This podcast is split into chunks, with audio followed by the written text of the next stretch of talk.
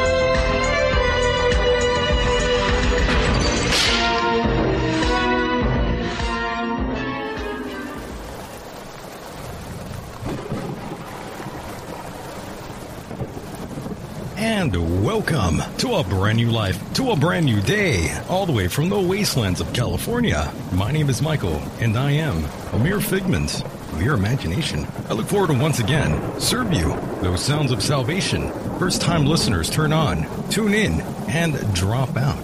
This is a very different kind of show, a place where you don't feel so alone. Let us chase away the light no matter what you at home choose to believe. I do admire you for your curiosity. Joining me this evening is Mr. Nigel Kerner.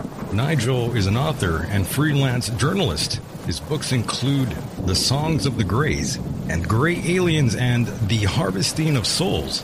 Kerner explains that genetic manipulation by the Greys has occurred since biblical times and has led to numerous negative qualities that plague humanity to this very day.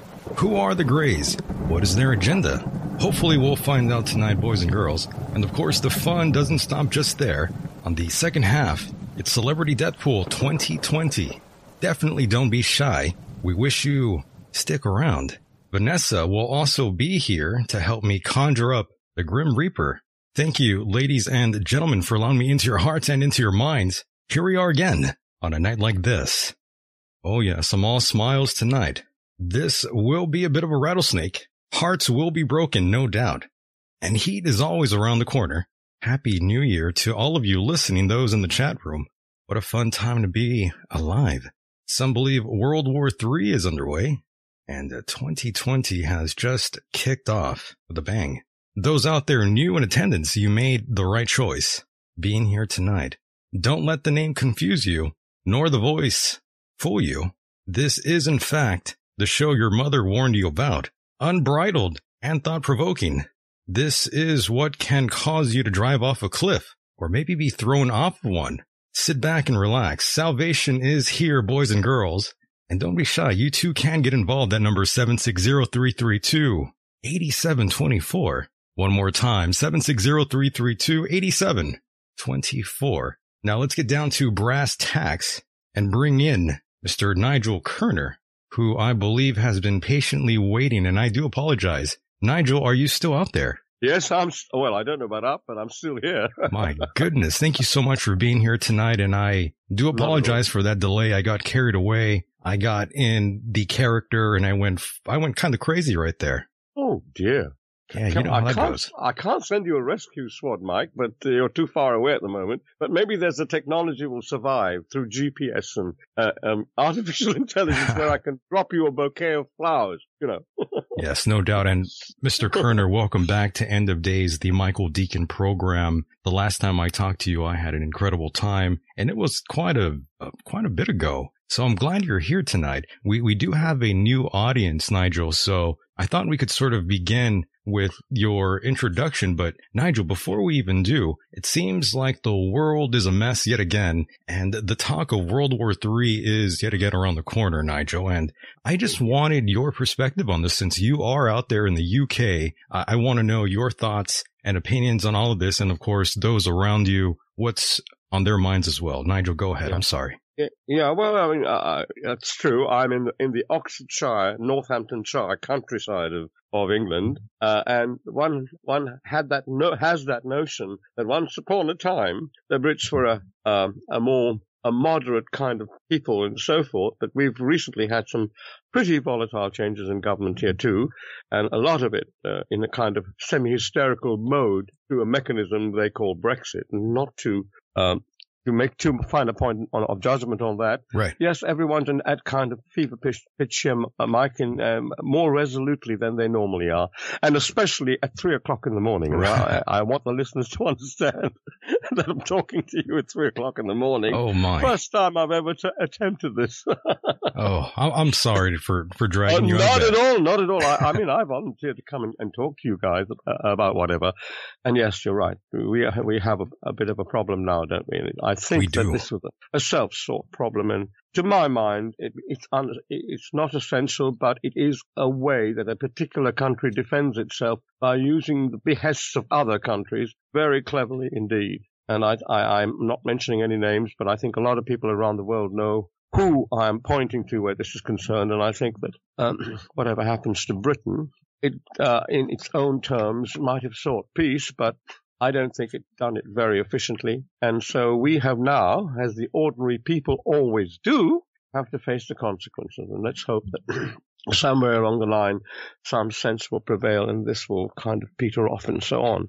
However, we are facing uh, a magnitude here in terms of uh, prophecies and all kinds of things made. The good good thing is that where prophecies go, Mike, um, the record has been on our side so far, so all these horrendous things haven't really happened and one can hope that human goodwill all all along uh, all around the world it has to be a global thing that everybody gets involved in and of course we have the mechanism now with the, the, incredible technologies we have around the world to get from one point to another instantly that there is some sense of a human family although there are some people so narrow-minded so formatted, it seems to me, that they have to separate to feel good.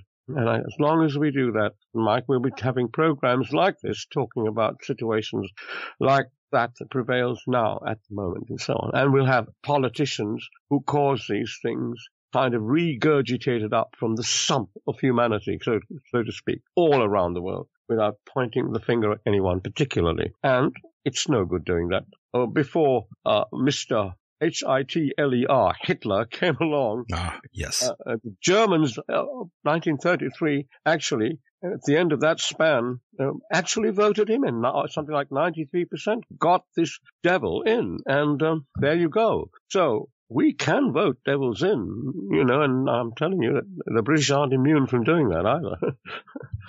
Definitely. So, Nigel, are you in support of this conflict that's going on?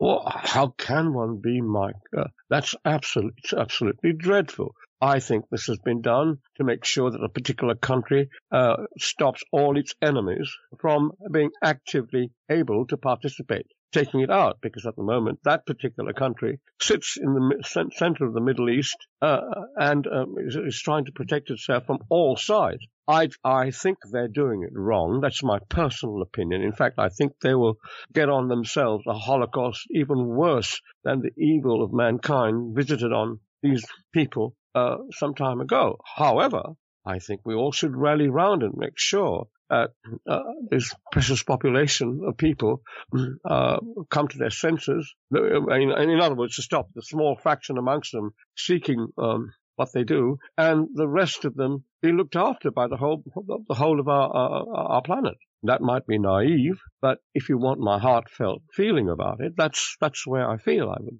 I would jump to anyone's rescue if they're under threat. Of course I would, and and so would anyone. I like to think do that. But uh, as you say, do we cannot take on the peacock throne. This is too big a country to think you can just play games with it.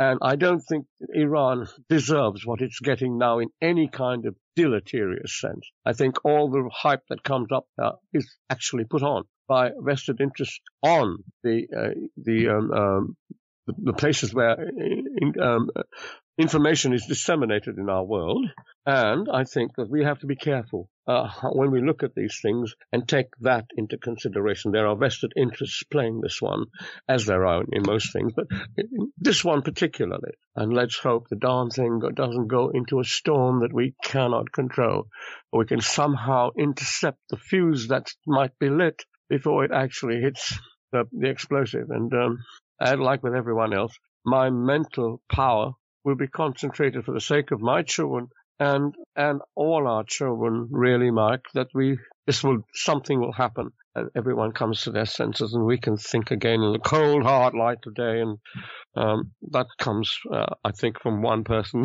in England in Oxford. well, it certainly feels like 2003 all over again. Yeah, will do. History does repeat repeat itself. This is not over. Um, I don't think it'll ever be over. There will always be individuals that scream high dudgeon, so to speak, from within them. Uh, uh, uh, discontent individuals, and if they become political leaders, we have a problem. They will, in fact, lead too many people against their better judgments. And it's easy in the in the mystery of the moment. It's so easy to be able to do that. And I think we all should watch this in our own terms And before we make an announcement or form an idea. Try, as very difficult thing to do, but try as hard as we can to step it out, open it up, and look and not let ourselves down because we're really not letting anyone else down but ourselves when we have an opinion and that opinion leads to the destruction of humanity. That i think is a very very important thing to bear in mind. And although i am not a religious person i really am not a religious practicing person in that sense. I do have great heroes and i think most of them come from a generation beyond anything modern. I'm talking about uh, um, in modern contemporary sense. Um, and they they really are by and large the masters of the great faiths who gave us these wonderful messages and beautiful wisdom. Um, and look where they are now. So few right. people devotedly follow their lovely examples. All of them. I'm talking Buddha, I'm talking Jesus Christ, I'm talking the great prophet of Islam, I'm talking uh, the gods, the great god. Well, I don't know what they mean by Brahma in India, but I would say that they have some sense of a large centralized deity where all beautiful custom comes together in a single unit, and every single one of us can kind of draw from it, particularly my generation and, of course, the younger generation coming after us. Yes, Nigel. And we'll jump right back into all sorts of um, current events in a moment here. But like I told you before we jumped on here, we're going to have a new audience and they will not know who you are. And of course, you are an author of various books, very intriguing material to say the least. Song of the Greys, and I do own a copy of this book. And of course, you also have the book Grey Aliens and the Harvesting of Souls. And you have a very different and interesting perspective. And I sort of came to that conclusion myself about the Greys. I thought we could sort of talk about your book a bit oh, here yeah, as we sure. go along. Uh, well, I mean, you know, it all started. If you want to know, I, I, can I can I can I explain it here? Definitely, go ahead. Program. Yeah, well, I mean, it all came from an, a very innocent question uh, that my son asked me when he was 12 years old. He's now 40, 42. And he said, Dad, are these UFO things that seem to be occupying people's minds real? And to be honest, I had some idea of them, remote idea, but they were about as far away and as amusing to me as Mickey Mouse at the time. and since the boy, he had quite a bit of uh, grey matter between his ears, and I really respected him. He usually come with, with some very intelligent questions, beautifully thought out, with correct answers, logical answers, and I would end up with egg in my face by taking a shot at answering them.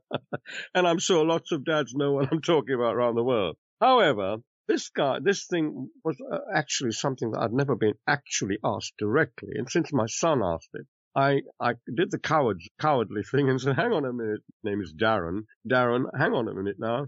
I can't answer you now. The answer is I don't know, but give me a rain check of a week and I will get back to you and say what I feel about this. I'll, I'll read it up and have a look and so on. Right. And it caused an absolute storm in my psychology. And I am still reading about it and I am still within a hurricane trying to figure out what an amazing thing this UFO phenomenon really points to. It, it, it snatches into every purse. It snatches into every heart and mostly into every mind, I think, on the planet. And most of those minds haven't the faintest idea how pervasive and how powerful this incredible thing is. And we have to really look to the sky and more than the sky into the middle of ourselves to be able to deal with this particular thing. And that's why I wrote the books. I wanted, it's a plea to the new generation, to the little children, hopefully that, um, without sounding too pious, and I,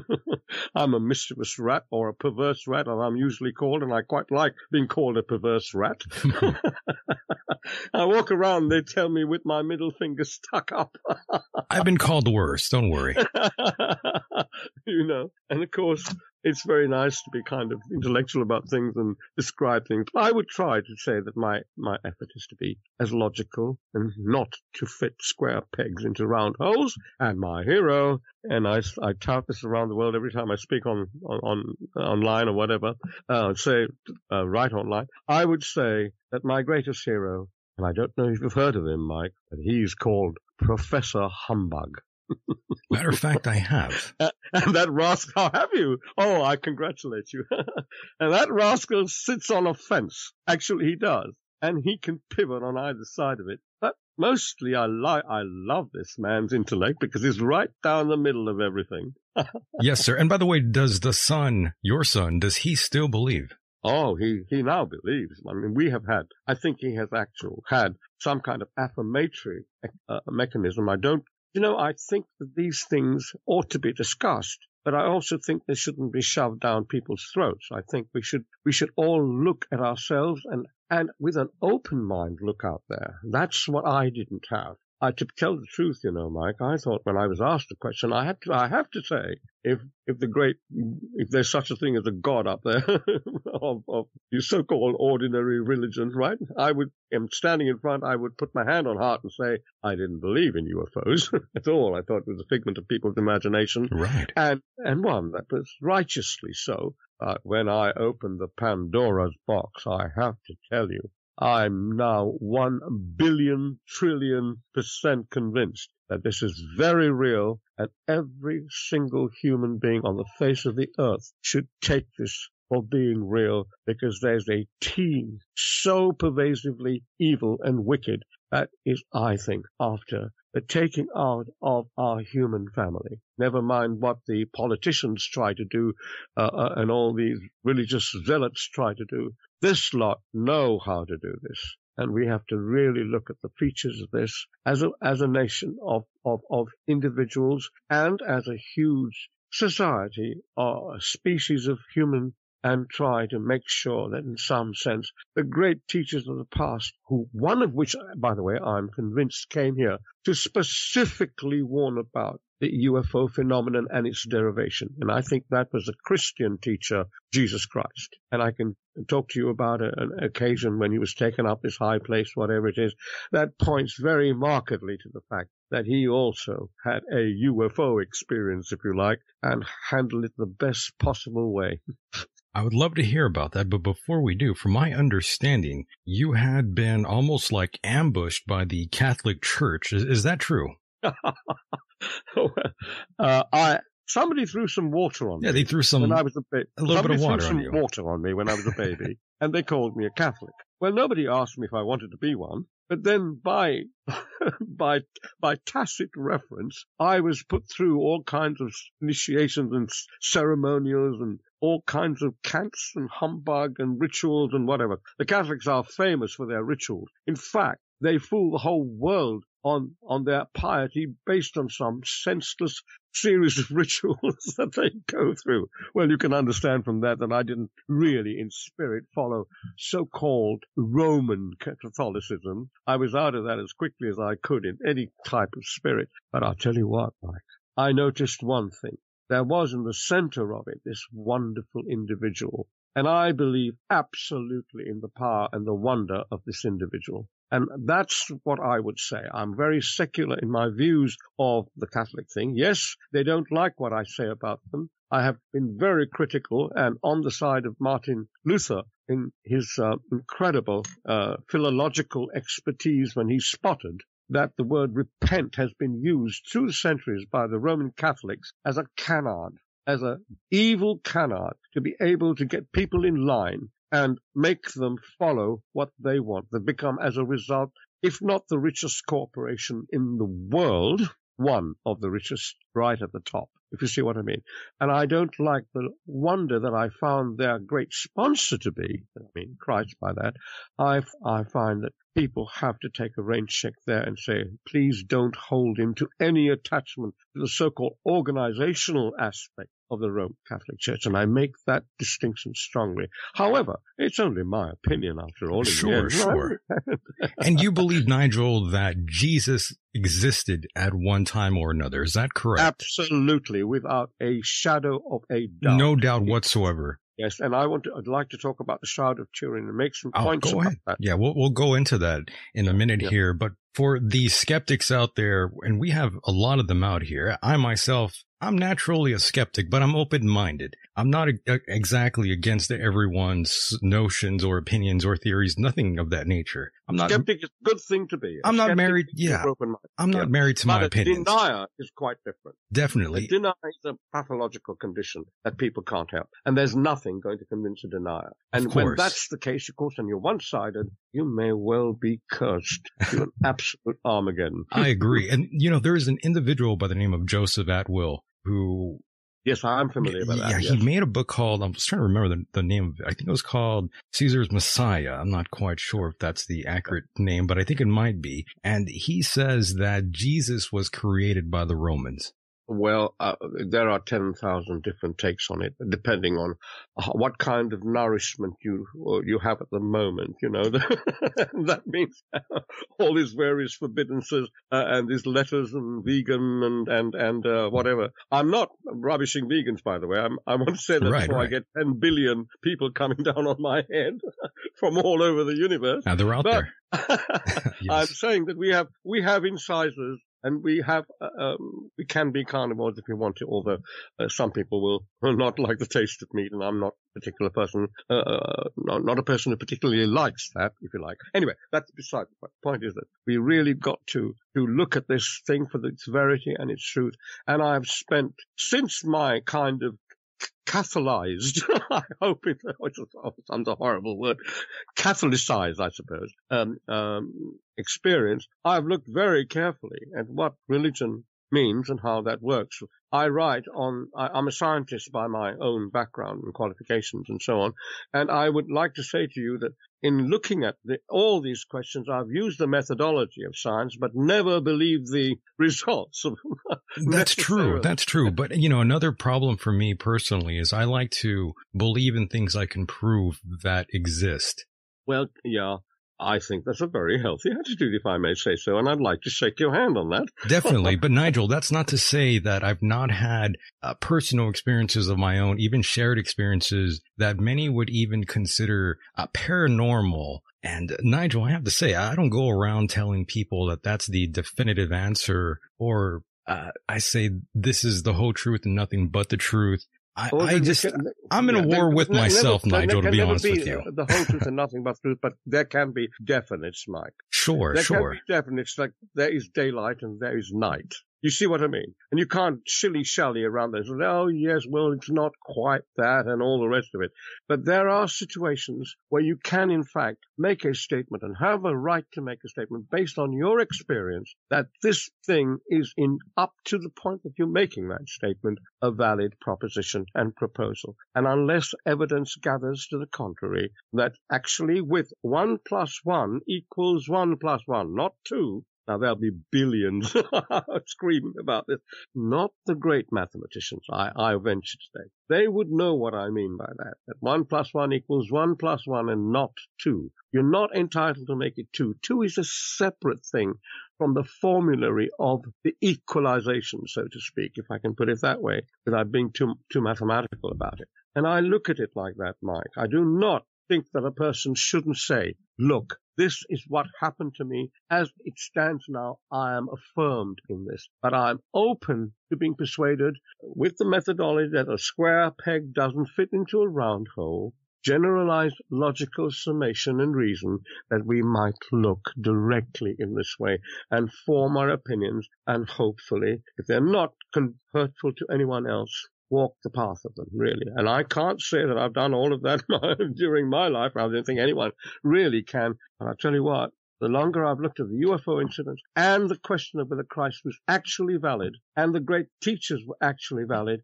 I think my footsteps have been firm. And I haven't really gone, as a psychologist or psychiatrist will tell you, now look, you know, it could be this and it could be that. In fact, that's why, to me, psychological medicine is the worst form of all the types of medicine. I think there are but many of them are a bunch of charlatans only there to make money, and they do not, in fact, look uh, fairly at any particular thing. That's why, in, of all the types of treatments, apart from dumbing down people with with all kinds of um, um, chemical hammers, sure, they have found a cure for any kind of psychological condition that comes from another stream, a wondrous stream within us. And for that, you have to look through the funnels of the Jesus Christs, the Buddhas, and all the rest of them. They're the ones that really know and see and stand up to all the lamentations and contradictions we have now in our world today. And I'm not some pious proselytizing individual. Sure. I'm a cynic. I really I, I'm, I'm a, actually a poisoned mind come to a conclusion. Yes, you're right. You will have wonderful experiences, and sometimes they might call it paranormal, but that only measures how mistaken the normal is. I, I so agree. no, I agree with you totally. yes. So in fact, be proud of whatever happened to you. It may be there's an extension to you that no psychologist can ever touch, and they usually are, you know, about as significant to my mind as uh, uh, a polystyrene head. well, we'll jump right into the psychological angle in a minute here. But yeah, before right. we do, I was just going to ask you, do you have any recollection of what it was for you, my friend, what it was that you read or encountered your, yourself that convinced you that there was something much deeper? Oh, it never is a single thing, but there have been some a combination. Okay, okay. Yeah, there have been some signposts that have led me to it, like Faith of My Child in the UFO uh, um, situation and whatever, and pointing me in that direction. Um, several other people and their marvelous faith. The look in the eyes of people that we deal with every day in uh, a third world, well, second world country, I think now, where we have a, um, uh, an operation going for the correction of vision and seeing the incredible look on the faces of people whose cataract operations have just made them see for the first time. Absolutely marvelous. And that is spirit liberating. And those little things are the things to me that are paranormal in an increasingly cynical world, don't you think? And so therefore, you know, life moves on and I can still have a smile on my face if indeed we scowl at those creatures who went and did what they did in Iran and sit back and leave the rest of the world hoping what the consequences are. And I think that's what we really have to guard against. And that is true evil, not doubting something. I think doubting the right things, what leads to that kind of eminence of evil that floods into our world. And of course, these days, it's on the internet in a second, and everyone, everywhere knows about it. And of course, you can marshal it, and you can conduct it, you can orchestrate it, you can arrange it. Of course, if it comes up in terms of convincing enough people we may not be here. And I believe that the whole UFO situation to me is to do with a, a uh, uh, circumstance where hundreds of millions of people, instead of being taken by a rapture, will be taken by a capture. Because what they have as a physically adorned mechanism into another kind of world, what I call soul, is what these artificially created machine type things want. And they want it not to become sweet and understanding and so on. They just want it as a means of propulsion. And Nigel, and you might be a means Yes. of propulsion. I say it again, a means of propulsion. They want the death of people so that they could ride their souls instantly from one part of the universe to another when they are otherwise, with all their technology, restricted by E equals mc squared. That they have to go at 186,000 miles per second per second, and that's slow with the distances between objects in space that can hold on to intelligent summation. And I think that's why these things are here bothering what are seemingly primitive people that can probably manage five or six thousand miles per hour when they can move at over 30,000, turn at a right angle. And I'll tell you what, if you can do that, you'll be a stain on the inside of the vehicle you are moving at when you make that turn. Every part of your body, your bones included, will be a mouse on the inside, the windscreen of whatever vehicle you're, you're, you're traveling at. And lots of very reliable American astronauts, aviators, world uh, aviators have seen these things moving across the sky. I have no doubt about it. They have been vilified. There's an orchestra here set up to stop their words getting on places where the world will notice it. Let me tell you, Gordon Cooper is a case in point, and so many other astronauts have verified that these things have traveled at that kind of speed and can move immediately uh, at right angles and so forth, and they are substantial enforced structures. Well, I tell you what, Mike, if you are biological and you did that, you wouldn't be there. You wouldn't be there to see. You would be to- totally wiped out, uh, and your entire demeanor splashed into its various digital merits, shall we say. its biologically digital merits inside the craft you're traveling. Now, looking at that, I asked the question, hey, maybe they are not biological. Could they be something that is so advanced they're synthetic? And, of course, inasmuch as as that is so, it's created a wonderful chain of investigation that I've looked at and I'm following ever since for the Right. last 40 odd years. For sure, and you have a very interesting take on the Greys, one I had suspected myself, but you put it so elegantly way before I ever did, and that you believe these are not organic life forms, that these things are probably controlled by something else. And there's a gentleman by the name of Stephen Quayle, I believe, and that nice man threatened the YouTube channel that we are on currently right now. I just Yeah. wanted to mention that for those that don't know. And this Yeah. gentleman, by the way, he believes that these uh, grays. He believes that these things are demons. Uh, Do you feel that way, Nigel? Even though we kind of already established that these Yeah, are not. rather Go ahead. rather emotional word, demon. Right. And I don't like the con- construct because it tends to be kind of all over, if you see what I mean. Right. I rather, I prefer a better, uh, more precise definition of it. But I can see where this man is getting at because when you get a synthetic, super AI intelligent, quantum intelligent, computerized, whatever you like to describe it, when that thing is on its sights on you and you have got an abacus compared to it, if you see what I mean, those little counter things that we used to play with when we were children. Well, you know, it's a bit uneven, isn't it, Mike? So my point about it is I see that German statement as a metaphor, and I, I'm not sure I don't go with him in terms of the severity of the difference, if you see what I mean. So uh, let's say that, uh, you know, he has a point there, and I can't, look, if a synthetic thing looks at you, uh, let me, let me, would you bear with me a moment if I give you what I think a synthetic thing, the definition of a synthetic thing the is? floor is all yours, Nigel. Yeah, yeah. Okay. Let me let me just kind of get my mind around this as I uh, how best to put this. You know, um, let's take a what we might call commonly a, a super robot.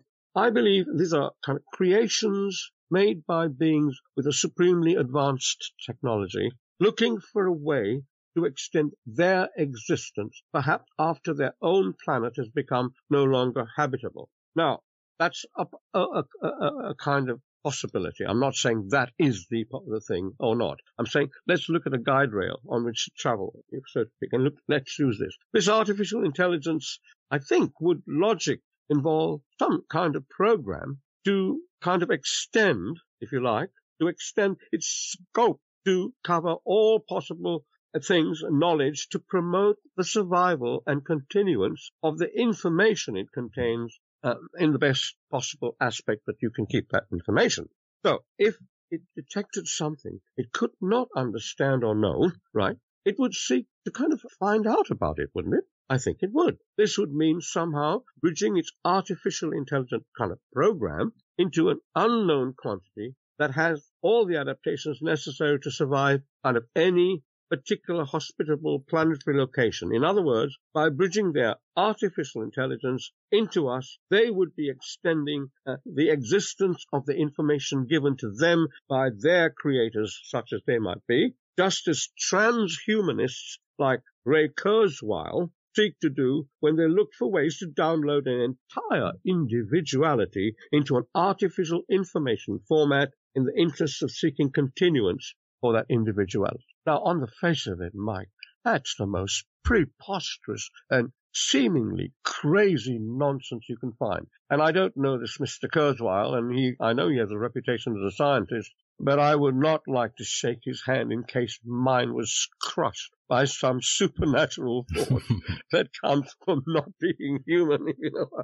oh yes, got that I, right. I don't want to indict the poor gentleman, but I can't think of a more effective way of doing it than that at the moment. well, that works too. Oh, that works. Excuse me.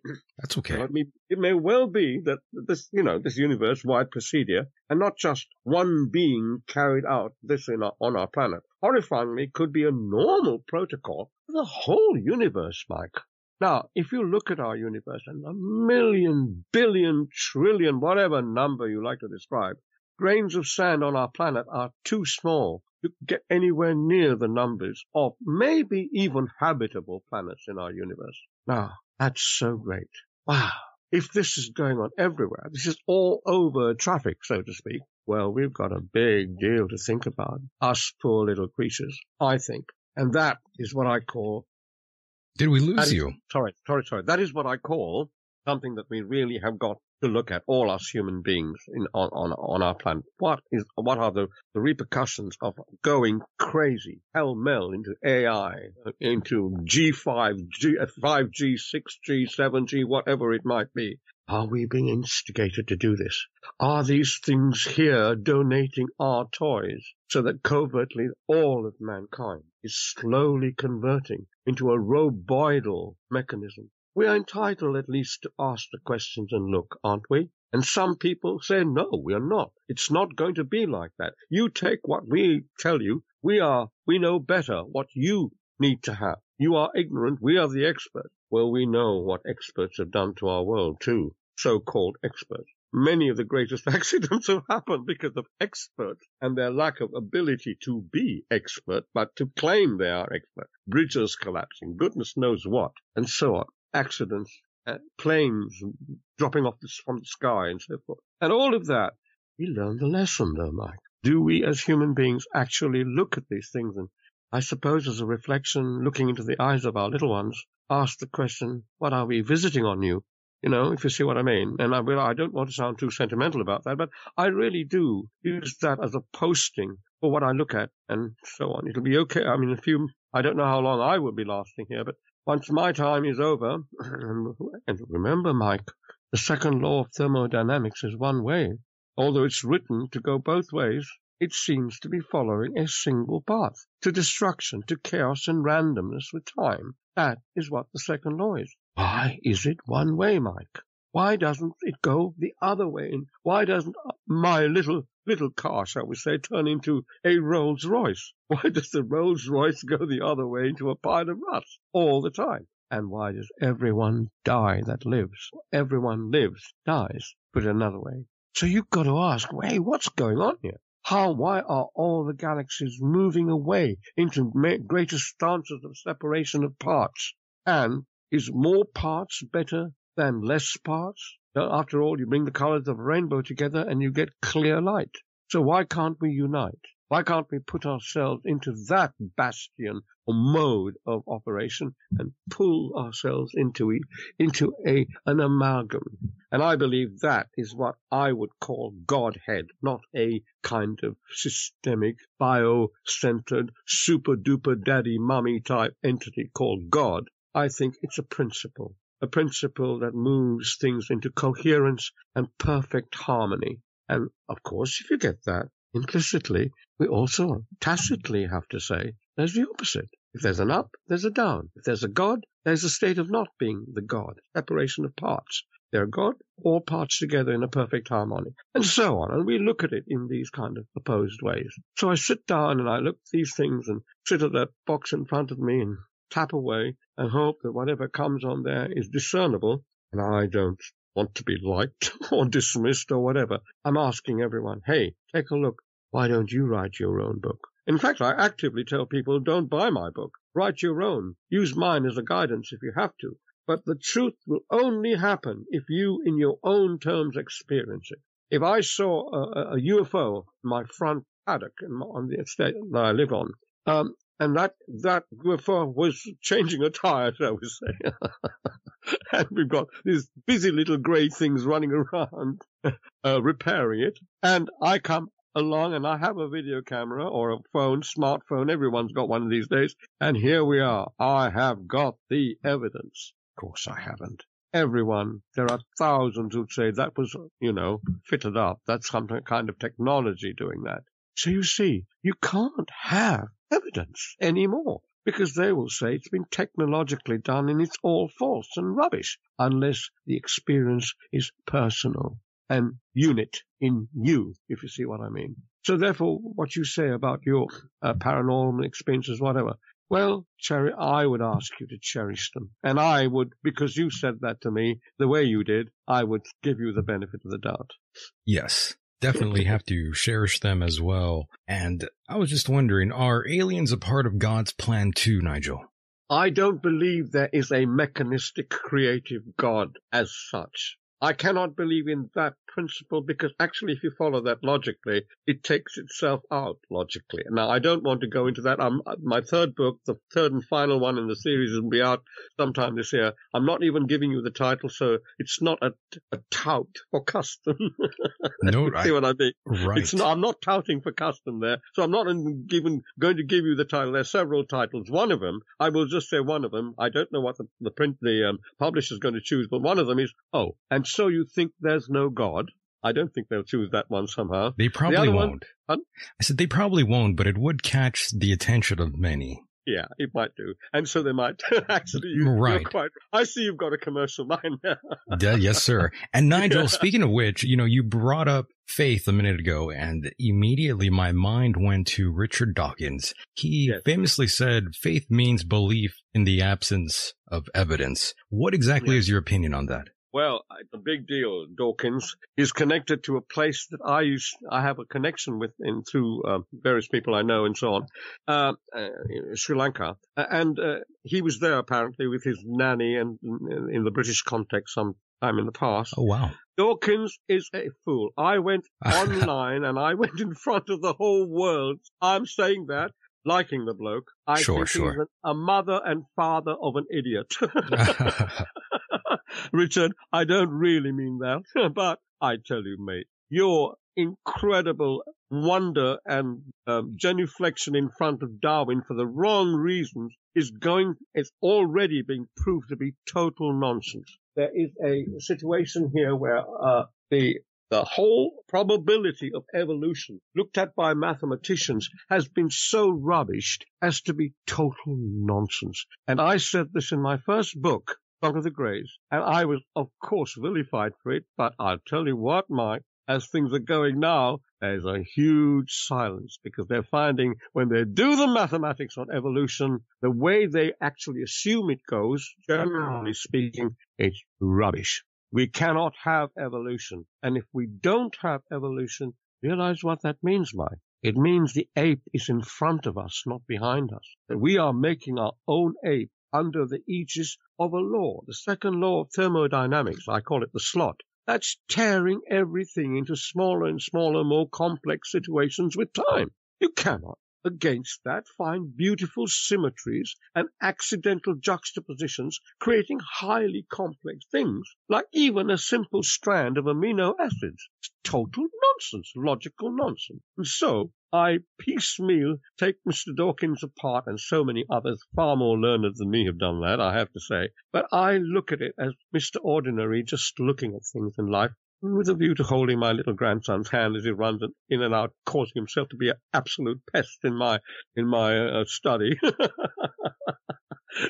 and so breaks up breaks up my serious kind of you know stance I normally take. And of course, please believe it, Mike. I tell you this, before our days are over, yours and mine, you, you will probably last much longer than me, but they will smash the theory of the probability of evolution to pieces. Already a superb article. Interesting. I would, I would, I would recommend anyone to see. Uh, it's called Scott.net, Mandatory Intellectomy. You go and read this article, the probability of evolution, if uh, if you can get this on um, uh, uh onto your own uh, kind of kind of front card, so to speak. I tell you guys, he, the mathematician does the probability numbers here, and you will have an absolute roaring laugh at the nonsense that evolution theory begets, especially propounded by Richard Dawkins. So, time is up for evolution theory and its probability, and very soon everyone will be saying, hey, we actually go down, not up, except in thought, thinking, all the abstract, knowing, understanding. That way, belief, for instance, is an abstract. In that kind of way, something can be done to this screed of atoms that make our bodies that it can be propelled against the second law of thermodynamics, the only enemy of second law, which causes force and matter and all the rest to happen. This other propulsion mechanism is in abstract form, thinking, thinkability in that kind of way. And if that thinkability is coherent enough, brings thought and, and ideas of harmony, togetherness, and so forth, without sounding too much like some holier than thou preacher. I like to do it kind of day to day style, you know, striding away in the high street quarter kind of thing. And then we can absolutely see for ourselves how much we can change. The point is, we go by what we see on that screen in the corner, and we are destroyed more than we are built into something special by that screen in the corner, usually. So I take on the little and letters and so on in books and look at that and see the, the latest kind of stuff, you know, that, that you get there. Far more productive than all the wickednesses that can come at us by that little square box in the corner and can probably hear everything you say in your living room, even though they tell you it's switched off.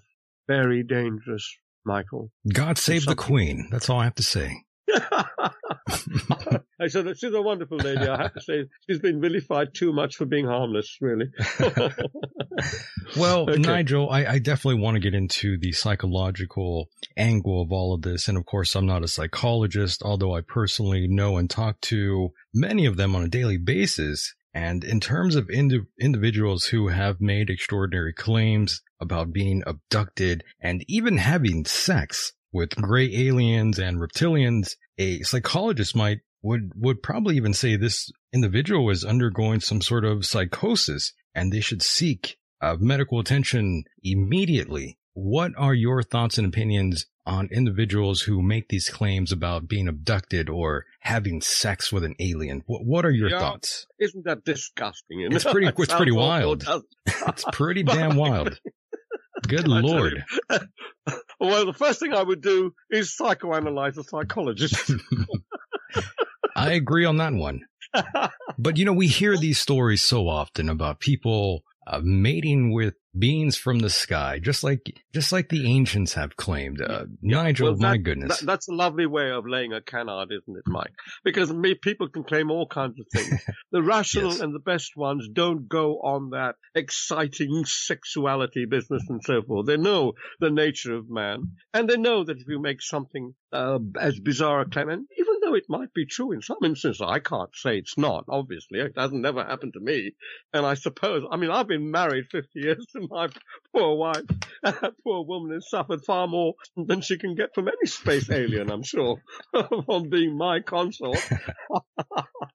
However, I wouldn't, I wouldn't kind of get too worked up about stories about people being kidnapped and having sex with aliens and all the rest.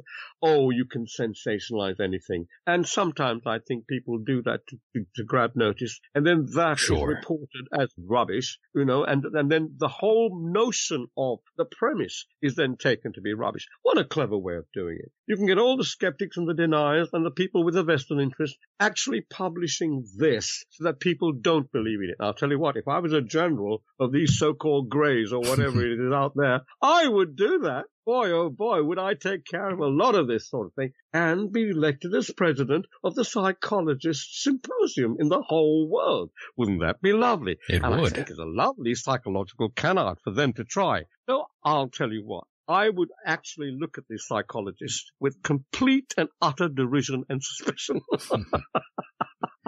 I'm going to get an absolute load of mail on this one. I'm sure you will. you know, Nigel, that brings up an even more serious individual mm-hmm. by the name of Whitley Strieber. Oh yeah, Whitley. Okay, what what are your thoughts on him? You know, again, we're here talking about the psychological aspect of all these things, and I hate to bring him up and pick on him, but he's someone that you know, a lot of people do have lots of respect for him. They love Whitley and they love how he would talk about his wife and all that stuff. And nowadays, you know, he's gone through a lot and a part of me feels yeah. a deep sorrow for the man yeah. because of what he relays on every one of his publications yeah. in regards to Absolutely. the late Absolutely. wife. Sure. And I understand the trauma and understandably, I can see that he was crushed by the wife, losing the wife rather. And you know what, you know what psycho, psychologists would say in terms of Whitley describing and coming through and talking to him. Yeah, well, I won't please forgive me, but it's not my right, or indeed do I consider it in any kind of way decent that I make any comment about Whitley Strieber for saying I believe sincerely what happened to him. Of course, anyone who declares their names in a thing like this is open by the opposition who don't want this thing to be taken seriously to be vilified. And how on earth could we verify any of these things in any case? And to me, it doesn't really matter at all. Right. No Does, disrespect to a Whitley, by the way. We're just having a conversation no, here. I, lots absolutely. of people. Yes, this is just an example of someone yeah. that we could sort of point to for everyone to yeah. take notion of and, yeah. you know, in fact, studies suggest that when, a, when you lose a spouse, between 30 to 60% of an elderly widowed uh, person will definitely have that sort of experience. And again, different psychologists only, would say it's a hallucination. Only, I, I, don't think, I don't exactly think so. Maybe only moronic psycho- psychologists come up with those panoramic uh, prognostications about this, that, and the other. That's why they are so dangerous. And if you want, I don't mind taking these creatures apart, right, right, piece by piece, but I will not point to a single man or his suffering, exactly, or the fact yes. that he's trying to come to, he might be coming to terms with things and so on. We all do, Mike. And so we have to respect our own privacies, our own singlenesses. And I think we all have to try to do that without sounding too pious and genteel. But I really do believe this. This is not our business. Yes, we're but, not, we're, we're not trying to say if we, I'm not trying to ask you if you believe yeah, him no, or not. I, I don't. For, for those that are wondering out there, what I'm trying to ask you is we can say that these things are happening to lots of individuals out there. They are experiencing these sort of scenarios in their life. But what I'm asking is, what what is it that they are experiencing, Nigel? What what could it possibly be? People that say they've been abducted or had sex with an alien, for instance. And well, of course, Whitley as well, using him as, as, an example. What what exactly is going on in their yeah, head, I, Nigel? I can't tell, uh, Mike, and neither can anyone. Uh, there is no litmus paper that gives you, uh, you know, the color red or blue uh, based upon a situation like this. I look at the natural derivational logic of a situation, and if there are some preposterous ideas coming through it that sound a little bit suspicious, then I would say to you, regard it within that series of skepticism, you know, right, right. Or, or, skeptical things that you might say, hello, this is questionable. I don't see how, so we'll put it to the side. However, obviously you get some totally preposterous things that are completely impossible, and you get a feed in of these done for people who actually de- deliberately, obsequiously try to make a point uh, of, of, of rubbishing particular things that's inconvenient to their own ethoses and their own personal, um, um, um, if you like, bag of uh, of resolutions and why they actually are alive and what they actually do. So the point about it is that if you go on the personal, I could say to you that a Harvard professor, Edward Mack, came out supporting a lot of the things and experiences that he heard from people. A man of such unimpeachable reputation. The Harvard professor of psychiatry, Edward Mack. Then suddenly he's walking in an Oxford street and now he's gone. Yeah, yeah, yeah sorry. he's walking in an Oxford street. A car mounts the pavement, and he's gone. Yes, I was referring now, to him. now, all kinds of yes, right? Why? Because he actually affirmed this. And what's happened to the College of Psychologists and Psychiatrists? Hang on a minute. Money seems to be disappearing from their scope to give us their bullshit. the cowpats. I'm going to say that. Sorry, That's I didn't okay. want to say the word on the. We we use it quite liberally in Oxfordshire because it's a farming country. oh, you can say it here. It's fine. okay, cowpats. Anyway, so we've got a load of this kind of nonsense coming along, and I have learned to kind of sweep it away with my comb and not bother about them. But there's too many wonderful things here that point to the verification of the UFO thing. The, the, you see, the Greys seem to be fascinated by our genetic structure, and that is understandable. Hence the sexual procedures, harvesting DNA, um, uh, experiments, you know, uh, in, in hybridization and so on. This whole darn thing is actually to do with genetically re-engineering our bodies so that when we die, there is something that might be left we might call, call a soul. Is, these are the interesting things, Mike. What happens to the human frame? The body rots away. But millions and millions of people see some eminence, something coming from the body, including doctors, very high reputable doctors who actually see this happening. And photographs are taken of things they call orbs or whatever. And whilst a lot, lot can be fake, there are some that are absolutely stupendously, genuinely pointing to the survival after death. And there is a field of resolution, which I describe in my, my third book, on how this thing can actually logically be seen to exist and persist and continue. And if this thing we call a soul, right, I, to define it is extremely difficult. It's only my take, and I try to justify it with as much uh, uh, authority as possible in terms of learning and, and understanding the sciences of things and so on. Well, I think that we as, as a photon built entity making matter, photons make the atom and the atom makes matter. And so it's a whole cascade of force from that tiny photon, the least possible force of any situation in our earth, right? That's the photon. That gives rise to physicalness, physical matterness, if you see what I mean. They call it um, different names in some various instances. Call they call it a Higgs boson and all of that. Whatever it is, they are talking about the acquisition of matter, of actual substance. You see what I mean? But when we die, I believe the photon changes into neutrinos. Those things are hardly there. And I think death is the margin between neutrinoicness and photonness. I, I'll put it that way. But, and then uh, you'll have to read what I write in the book if you really are more interested in my take on it. But the point about it is, I'm sure there are other people who have other takes on it that probably are more valid than mine. Well, that but makes I much would say- more. Yeah, well, your take is much more sense. This idea that the Greys don't have a soul and that they're after humans or this connection to another dimension is very, very romantic, my friend. No, it's not just romantic. It's, it actually can be proved. That's the point. And I, I try to show how the proof can actually be ascertained. They go from one point, the moment they can possess a human soul, they can travel on that to wherever that soul might go. I mean, if you believe in reincarnation, actually that pro- that is an amazing way of accounting for this, that the Indians do, the, the Indian philosophy. They, they believe that you come back and that, that, that thing they call an orb can come into dictate a mechanism of life to a, womb, a zygote, uh, and a new, new soul then comes into life. In the same way, these greys can in fact try and harvest these things and within their technological perspective transfer themselves instantly to where that orb will go in the universe. And that goes past the speed of light. It's instant, instantly everywhere connected like an electron is connected to an opposite electron at the end of the universe instantly, and that's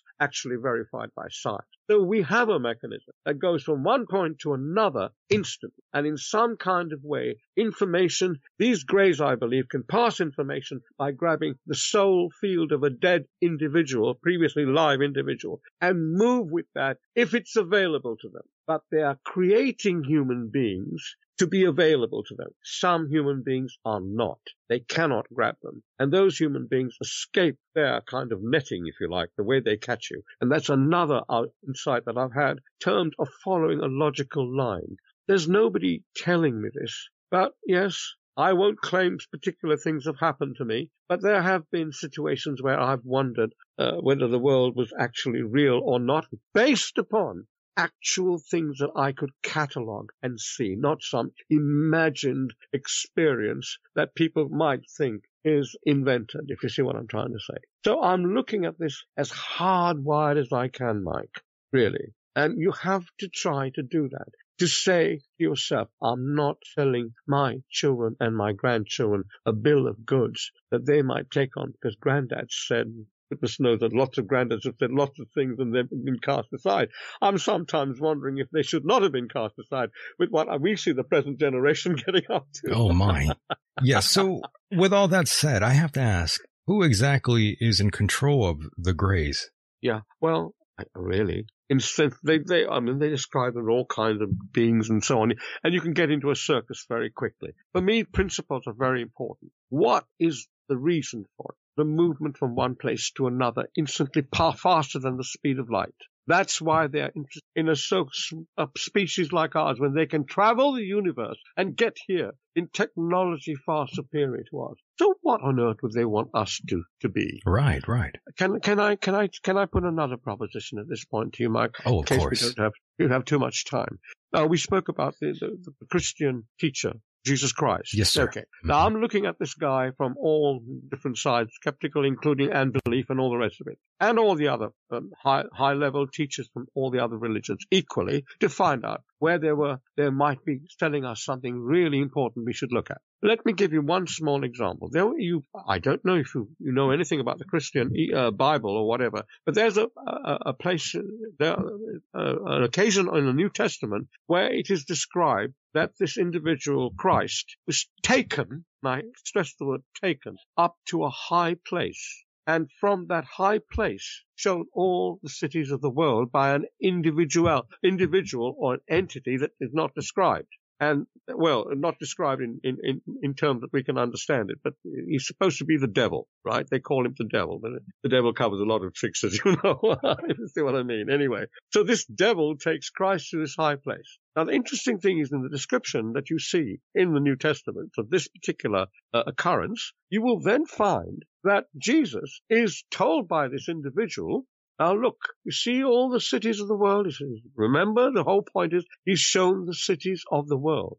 And the individual claims ownership of the cities of the world and says, I will give you all these cities if you will fall down and worship me. In other words, be subservient to me and play my cards instead of yours.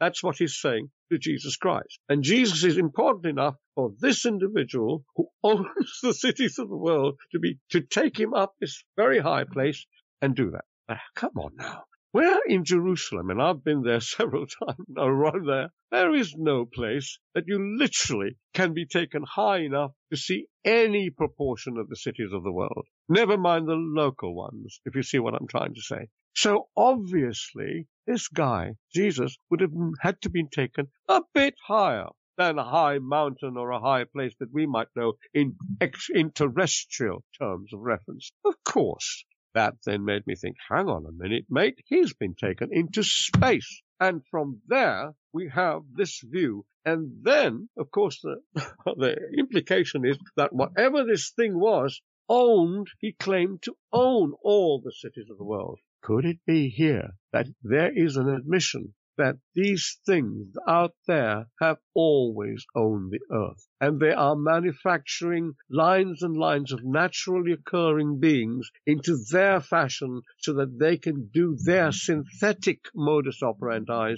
and naturality is being converted to syntheticness. We now have synthetic DNA. That's an actual fact. It's not natural bio DNA as, as we could understand, as a biologist would understand it.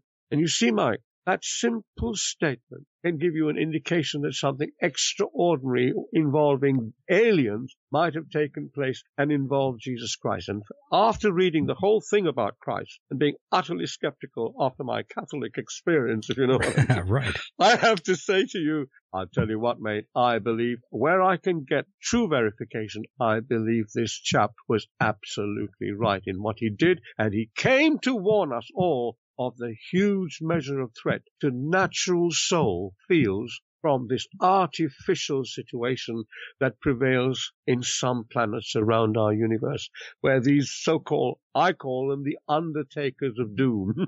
oh, I love that. oh, come on. It's a bit dramatic for me. I'm a Capricorn, by the way, a dull old ah. goat. it's dramatic, but so fitting. And on a side note, Nigel, before we jump right back into things here, this, this is a completely left turn here, but what's your take on Prince Andrew's ties to Jeffrey Epstein? Are you surprised?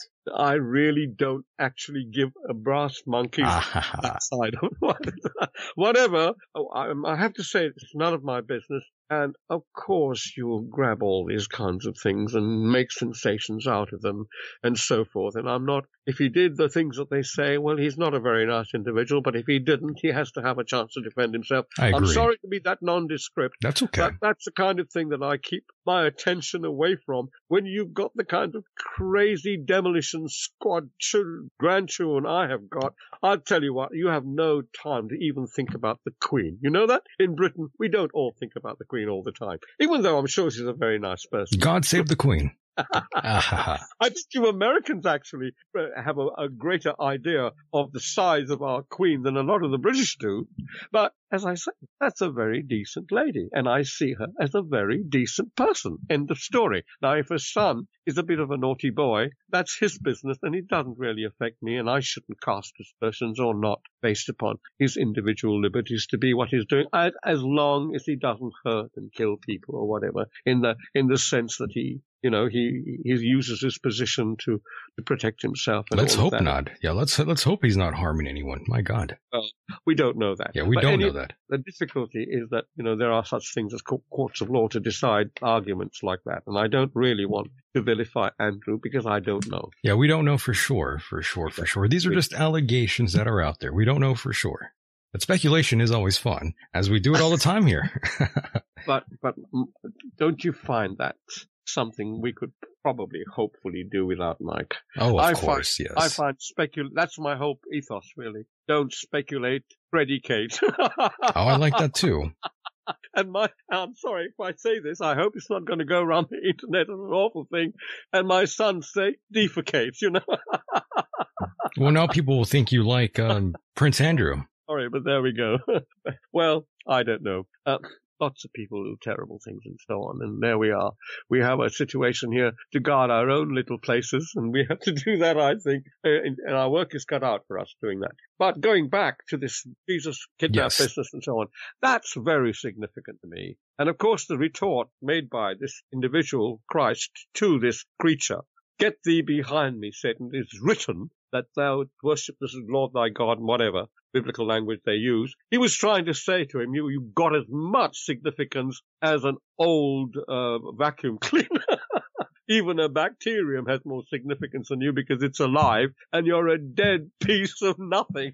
See what I mean? With all the technology in the world, you have power over taking a Jesus up there. And of course, isn't it strange, Mike, Jesus is allowed to go? Now, if that thing was a live biological bloke, like some human being who's wicked, well, if Jesus insulted me like that, I'd have pushed him off the mountain or the high place. No, this in, this thing actually return, let Christ go. Christ comes back after that and carries on his mission. So my point is, much more likely that would be done by a machine and not something that had emotions and something that gets offended and gets angry or reactive. You see what I mean? So implications like that are interesting for people to read and see and understand things through that. I'm not saying that that is true. I'm saying it's interestingly aspected enough what if it were true? It would put a huge, huge turn on things, which I believe is wonderful for us all to look at and see. As a result, I don't want it to be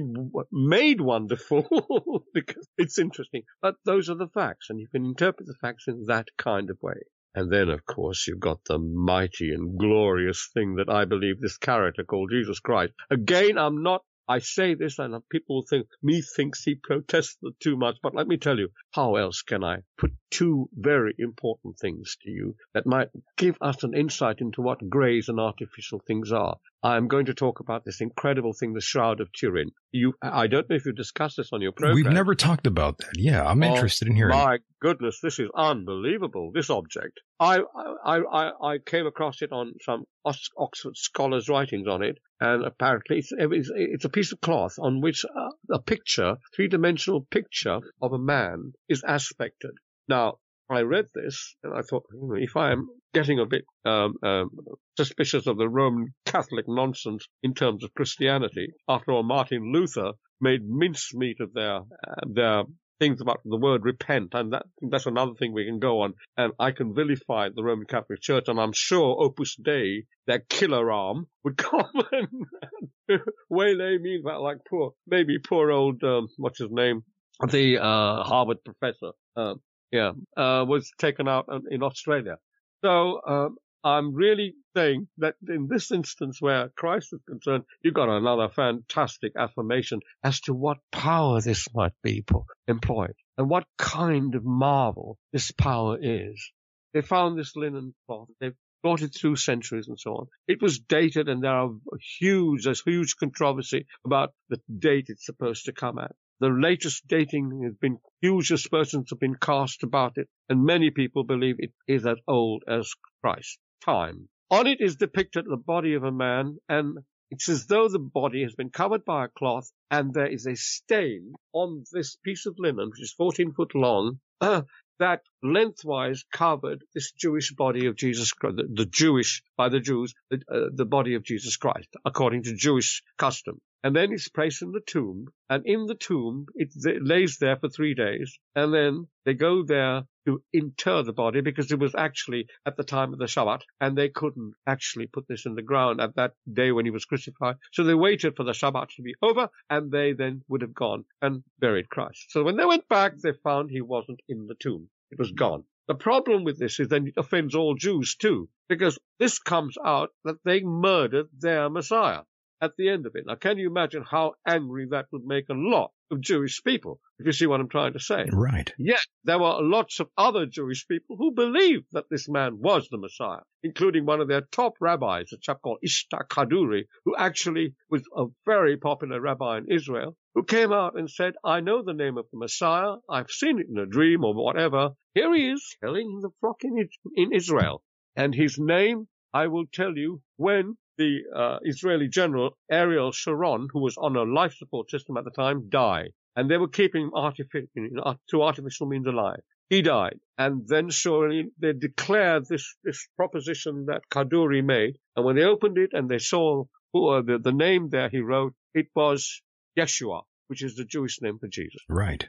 Right. So there you are. You've got that kind of affirmation that this individual, you know, may well have been something deeply significant. Going back to the shroud, we have got this thing now, and it's been kept in this in in in in, in Turin, uh, in Italy, and the uh, the the incredible thing is been, it's been analyzed and looked at by the world's top nuclear scientists in Italy. And some of them are the world's top scientists, even though they come from Italy. Remember, Lamborghini and uh, Ferrari come from there, so they're noted for their engineering prowess.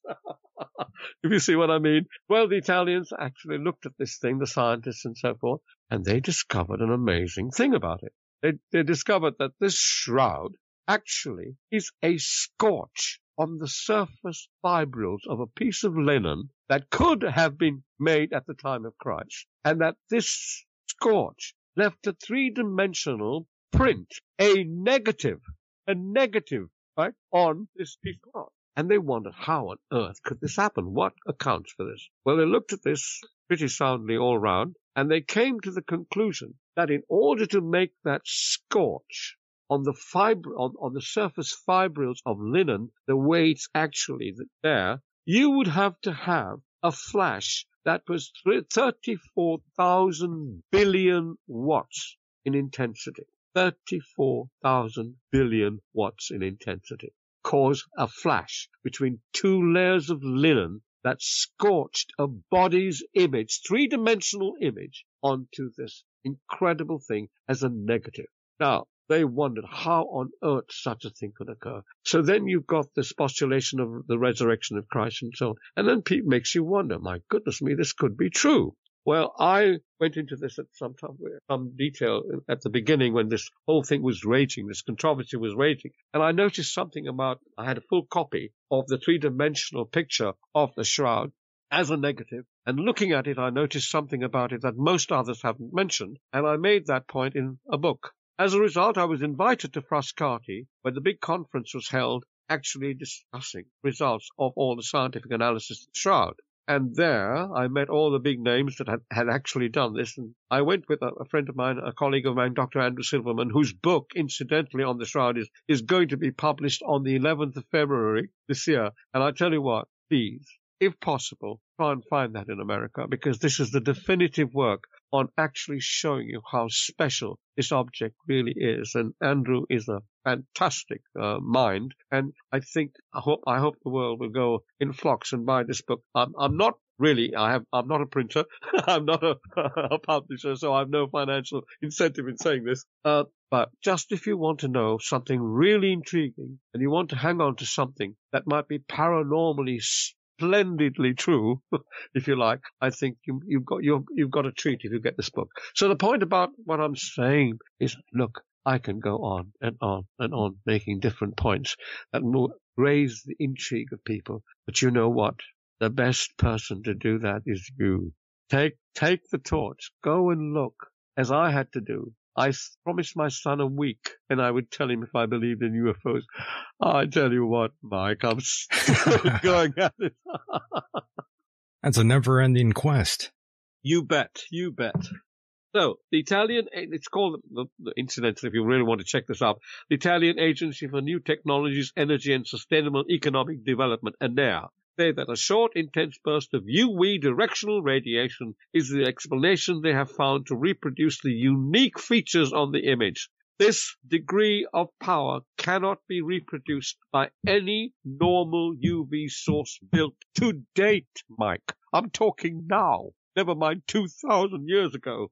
34, sorry, I just said 1,000 billion. 34 billion watts Please, I stand corrected. 34 billion watts. They also suggest that it is impossible the shroud could be faked in this way. So, where do we go from here then? And how does an, a poor fellow who's asked a question about UFOs like me, yes, I have a scientific background. Yes, I keep it all hidden. No letters after my name. My name is, is there on my books. I don't want to be known by DPH, HPD, God, goodness knows what. Though a lot of people throw a great deal of importance on that. And so, for me, it's very simply a quest for reason. It really is. It really is. And this is a very fascinating subject. And of course, there are other biblical relics of interest. Um, Nigel, do you have any other uh, interest of that sort? if I started with that, it'll be 15 books. And I tell you what, it's been a hell of an effort to get three done. and that's, that's my only claim to fame, really. Three books based upon these, these questions. Of course, if you look at it, Mike, it's a big deal. And I it, never... ver- it, it verifies us, like true. It verifies you and me. You sitting in America, me sitting here in England. I love that. And whatever we might be, I've never actually met you, but I feel a kinship with you through the ideas we talk about. Well, of course, Nigel. The empathies that they, they actually make between us. And I tell you, incidentally, on the air, on YouTube, you're welcome anytime to come over. You're in England, you're mine. You come and stay with me, and you'll see what a nutcase I really am. Oh, Nigel, if I ever go out there, we are drinking and having a fish and chips, of course. you know about fish and chips, do? Of course. oh dear. I I talk to people in the UK. I know what's going on out there. That's wonderful. But I say you guys don't get away from America enough. You you don't really know what's in the. Uh, most Americans I've spoken to when I'm there don't even know what's in the Gulf of Mexico. we're oblivious. We're, we're we're completely oblivious, Nigel. That is true. We're American. We don't we don't really know or, or care too much about what's going on uh, anywhere else uh, for the most part. Uh, but, yeah, but I'll tell you what. I formed my moral turpitude based upon Walt Disney and Snow White and the Seven Dwarfs and all those beautiful programs like It's a Wonderful Life and all the rest of it. Oh, Mike. Nigel, you're America? you're an American, Where's Nigel. America gone? You don't even know it, Nigel, but you are American. but I'm asking the question, really, seriously, where is that lovely America gone? We've got these crazy chaps as presidents and whatever. Oh. I'm not mentioning names, but I think you all know who I'm referring to. Of course, of course. Yes, the political spectrum here in America is quite broken. I'm sure we can all see that by now. Yeah, but what a wonderful country it was. It saved Europe. It did so many wonderful things about that time. We had the Wizard of Oz and Snow White and the Seven Dwarfs, and we had Bonanza and all kinds of wonderful programs with a moral at the end of it. I could, as a young kid, know where the good guy came from and the bad guy went and so on. And I tell you what. You hit me with the Bonanza reference there. Wow. Yeah, We're going old school here. Good night, John Boy. yeah, well, I'm just telling you. I mean, I'm not. I'm not. I, I think America was warm and beautiful and, Certainly. and Yeah. presenting the world with something worthwhile. And then we seem to get a sharp decline after 1947. And I don't really know why that is. But then you know, I tell you what, Roswell happened then. So maybe there is some connection. I actually don't know, Mike. I'm telling you, this is one of the things I don't want to speculate on because I haven't looked at it, and it doesn't matter anyway. There's too much evidence for their presence on this earth and what they're doing. I tell you, I would be a mother and father of an idiot to ignore it, really. I'm with you on that one. And that brings me to another question here. Since the name of the show is called End of Days, the Michael Decon program, I'm just curious, what are your thoughts on a end of day scenario? How do you think the earth will be annihilated, my friend, this island earth? I don't know. The, the short answer is I really don't know. I can speculate based upon uh, ideas that push you along. And Sure. Yeah, let's go with that, Nigel. What, Yeah, what do you I think? would could- just simply say it's, Mhm. they are going to come and in some kind of way, create enough terror, cause a huge, perhaps nuclear holocaust that will kill a certain number of people. There's another thing here that worries me a lot, and that is that their main targets, when you look at these people, these, when these people who are abducted go into these ships, most of the accounts that I have read, in fact, almost all that I have read, show that the bodies they are taking of human beings are white. They're European. They're Northern Hemisphere Euro-Caucasian. Now, I thought to myself, why are they harvesting these types of people? Looked into it, and I found that genetic engineering Hmm. is much more cleverly and easily accomplished with the kind of cutting mechanism to get into the DNA that you need to have. The thinnest knives are made of light, ultraviolet light. So to cut into those tiny places and replace the DNA bases to make another kind of protein or another kind of, of, of tissue, you have got to get into the nuclear membrane of each cell. But in dark skinned people, They've got melanin granules around there, which absorb the, the, the, the ultraviolet light. Melanin, some kind of magic substance. That's the brown stuff that gives you a tan if you go in the sun.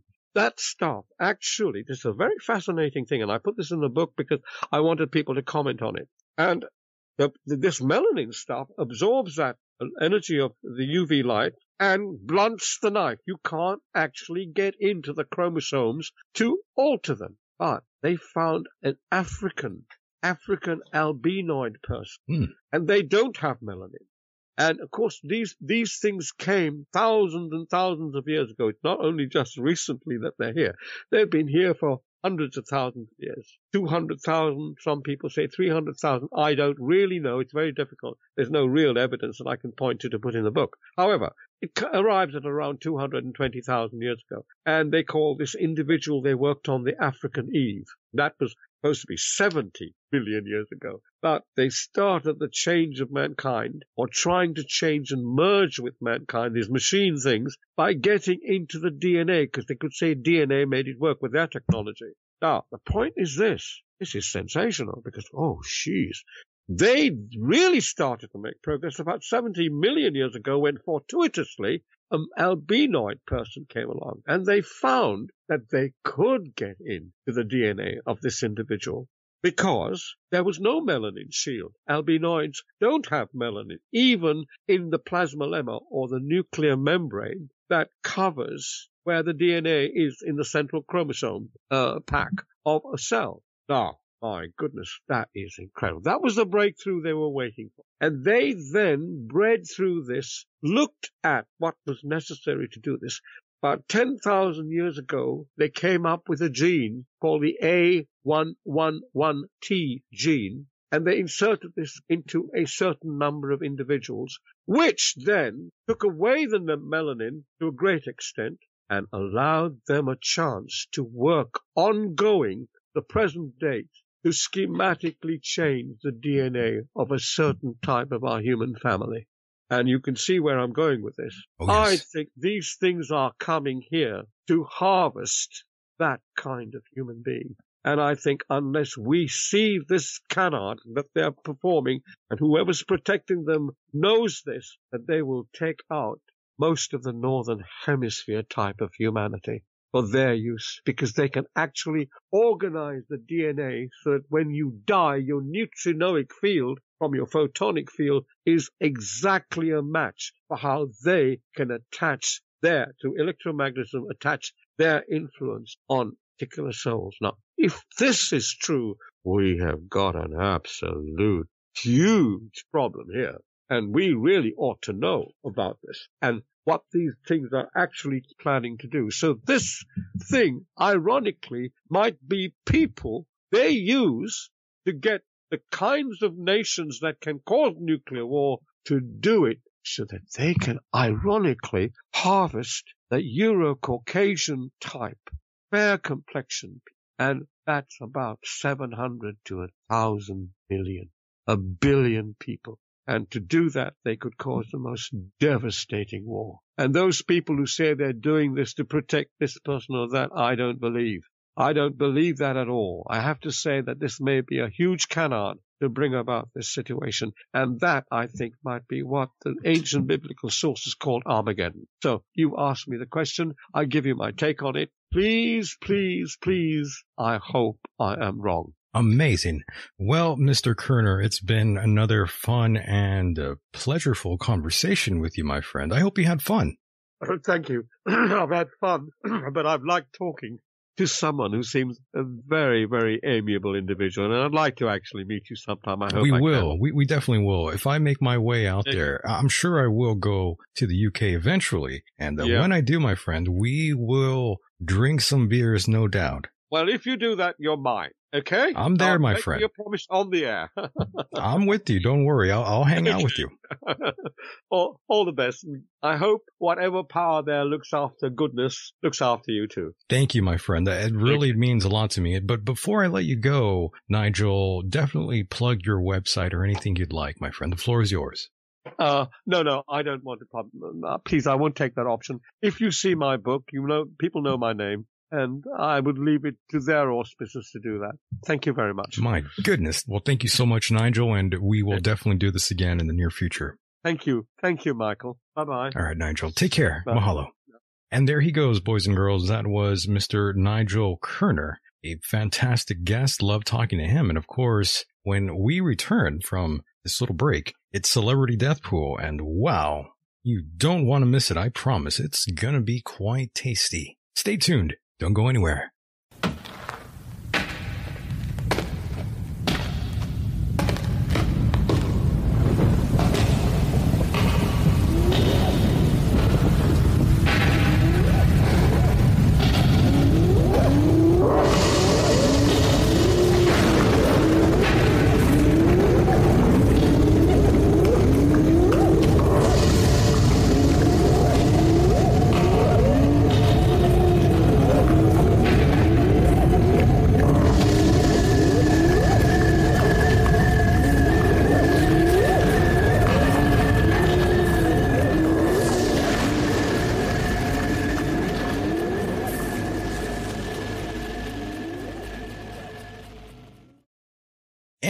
Welcome back, boys and girls. Here we are again for another edition of Celebrity Death Pool. Are you excited? I know I am. And of course, I won't be alone here tonight. I am bringing in another voice. Let's do that now. Vanessa, are you alive and well out there? Yes. Hi. Fantastic. And for those that don't know, Vanessa is here live and direct with all of us here. And yeah, she, I just I just wrote in the chat. perfect. And she draws assignment yet again, boys and girls. This will be quite lovely. Vanessa, welcome back. Hi. Are you excited as much as I am? I'm actually I'm nervous. Why are you nervous? I mean, I haven't I haven't I haven't been with you for like 3 3 months. It's been Well, a while, I mean- right? you know what I mean? Yeah, It's been a long time and you are here, of course, because this is a time honored tradition.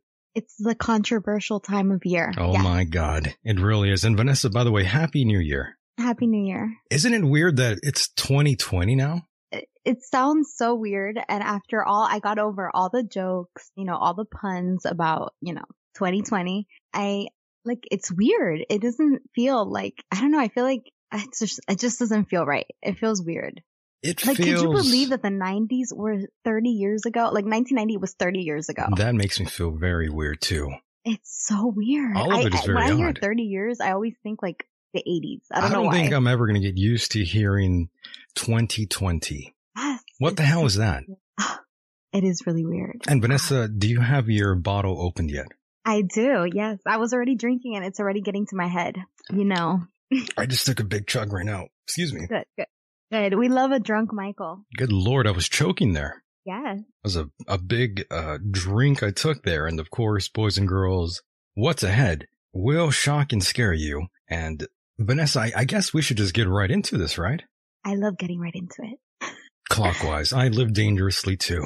Yes.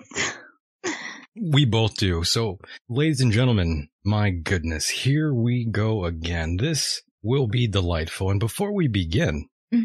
We will be going over last year's picks, of course, too, before we jump into uh, this year's 2020 list. Were you right last year on anybody? I only had one. Oh, congratulations. I only had one. Thank you so much. And for those that did win, I sent a few people different books, by the way. Oh, wow. That's awesome. I mean, it's kind of a hacky gift to, to give anyone since, you know, we're doing a show like this, but, you know, I'm not really too fond of giving prizes away and, and doing the whole game thing. It's kind of hacky shit. It's not really my thing. I mean, why? You don't like, you don't like, um, gifting your subscribers? I do, but it just feels like I'm doing the same bullshit everyone else does. oh, yeah. I don't like doing that. Yes, I don't like to follow anyone really, but Celebrity Death Pool is a time honored tradition, not just on my show, but many other radio shows before mine even came to existence. Well, I want you to know if it makes you feel good. The first time I ever heard of it was you. Was your show. really? Yeah, I, I, ne- I never knew that people like made lists about who was gonna die. Oh, it's quite Kind of- popular. it's a little morbid, but it This is not an original thought by any means, boys and girls. This is just one of those classic bits that are completely tasteless, yet so goddamn awesome. Yeah. I like to think it was just you, though, that you thought of it. Well, I'm not going to argue. I'll let you believe that. Okay, good. It's a lot more romantic that way. Oh my God. So here we go, boys and girls. One of the most offensive segments I do. How shamelessly excited I am. As always, this is Celebrity Death Pool 2020. I can't believe how time flies by. Let's hit the music, Vanessa. Are, are you ready for that? I'm. I'm. Are you excited for I'm the music? So, I'm so ready. Oh my God. Here we go. Oh yes. Is this like the Love Boat? It is. Oh wow! It's so lovely. I can't believe this is happening, Vanessa. Feels nice. Oh my. Did Here we go. to call- to- did you tell people to call in? No, I haven't told anyone call in, but Call the- in. Yeah, they could call in way. if they want. Yes, that number is 760-332-8724. If you want to share your top 10 picks, please feel free to do so. Me and Vanessa are here and we'll, we, we will take your picks, by the way. Don't worry. This is a safe zone. Yeah, we won't. We won't. We'll, we won't be. We'll be nice. We don't bite. Well, My Michael does. Goodness, Vanessa. My goodness. If anybody wants to call in one more time, that number is 760-332-8724. One more time, 760-332-8724. Now, Vanessa. Yes. Let's go back in time. Okay. And go back to our picks from last year. Okay. Starting at number 10, I Mhm. picked Bill Clinton. Oh, Of course, that didn't come to fruition, did it? no, but I think, I feel like 2020 is his year. You think so? Yes, I think that's a rollover pick. And number nine, Vanessa, is Kevin Spacey. Um, What do you think about that? Is that a good pick? I was going to put him on the list for this year. Okay, don't tell me which number. Don't tell me which number, but Okay, I did. I didn't. okay. And of course, number eight, Bill Cosby. hmm What do you think about that? I mean, Were you taking a drink right now, by the way? yeah, I, Me I too. mean, I thought, I, I thought he was going to die too. I actually really, I believed in your picks. Like your picks, they, they spoke to me. They really spoke to me too. You know, he now resides behind bars. Yeah. So he's dead, but like in a different way. He's dead inside. yes, exactly. Yeah, many think he might even go out like Jeffrey Epstein or even Aaron Hernandez. Mm, Remember that? yes, I'll remember. Oh my God. So yes. and of course, number seven, Pete Davidson. You remember that? Yes, I remember. He's still alive and kicking. He's still alive and doing quite well for himself. Yes. How is he doing so well? That's what I'm wondering. What the fuck is he doing? I I think that in, in Hollywood, you have to be either like really good looking or like not so good looking. Is he doing some sort of favor behind someone's back? Is he doing sexual favors? Is that what's going on with Pete Oh, Davidson? Sure. I think, I think everyone is. I Uh, think it, yeah, A couple guy, a little bit of guy on guy action with the top uh, executives. but probably both. Maybe a little I- bit of I- I both? would- both. A little bit of both. Yeah, it doesn't surprise me. You know, Pete Davidson, he seems like someone who would go that way, Desperate. who would have fun right? that way. Do people not know who that is? He's on SNL, right? How do you not know that terrible comedian? Yeah, he's. Can we even call him a comedian at this point? God, Has he ever made you laugh? So long. Does he make you laugh? Never. No. No, I don't understand. I don't get. I don't get SNL humor too much. Like, I don't find it that funny. SNL is a terrible show. Yeah. It really is. It really is. But yes, Pete Davidson was on the list, but of course he's still alive and doing well, which is not a bad thing. He's still out there playing the field, if you know what I mean. Yes. God bless him though, right? Yeah. Good for him. Yeah, good for Eh, him. Not not so good for us because we lost. No, That's true. Not so good for us, but yes, we we'll keep our fingers crossed this year. Maybe, maybe our picks will come to fruition for us. How many people get mad at this? I feel like People get real mad. Yeah. People get very angry at this, by the way. It's all in good fun, right? Like, it's all in fun. We don't really want them to die. These are just people that we speculate might die. Major yeah, but there's some people on my list today that I wouldn't mind. No, I'm just kidding. That's okay. If you want them dead, I'm not angry at that. I'm just kidding. Yes. I'm not angry at that at all. hmm Not in the slightest. Now, that brings us to number six. I think this was Dan Blankenship. Not sure if I'm even saying his name right, but he's from Oak Island. What is that? It's some show. It's some crazy, um, it's some crazy show. I'm not sure if you would even be into it, but, um, he did die. Oh, he did. That's I the one believe you he won. did. Well, yes, that's one of the picks that I did well with, but that wasn't exactly just my pick. Other people did suspect that he would go, so I can't take too much credit for that one. Because he's old. Yeah, he's, 95. he's he died at goddamn 95. old. Right. Rest in peace. Rest in peace. And of course, number five was Tina Turner. Oh, I- I remember that. Yeah. You remember that one though? Yes. I remember when you said that. Yeah, Tina Turner. Do you remember? No, you don't remember your pick, do you? No, I don't. I, That's I- okay. I, I know I won some because I remember when George Bush died, I knew it. Like I knew it. When George Bush died, Well, um, oh, I'm sorry, I'm drunk right now. But yeah, his- You're drunk when right his now. wife died, when, you know, senior. are you drunk already? I think I am. Uh, What time did you start drinking, by the way? Uh, the thing is that I, you know, I fast for like 16 hours, so I'm not Um. really. No, I'm drunk most of the time. But I, you know what I mean. When his wife died, when when she died, she was on my list, and so was he. But I think he, you know, this year I'm gonna win this year. This could be the year. This could be the year, yes.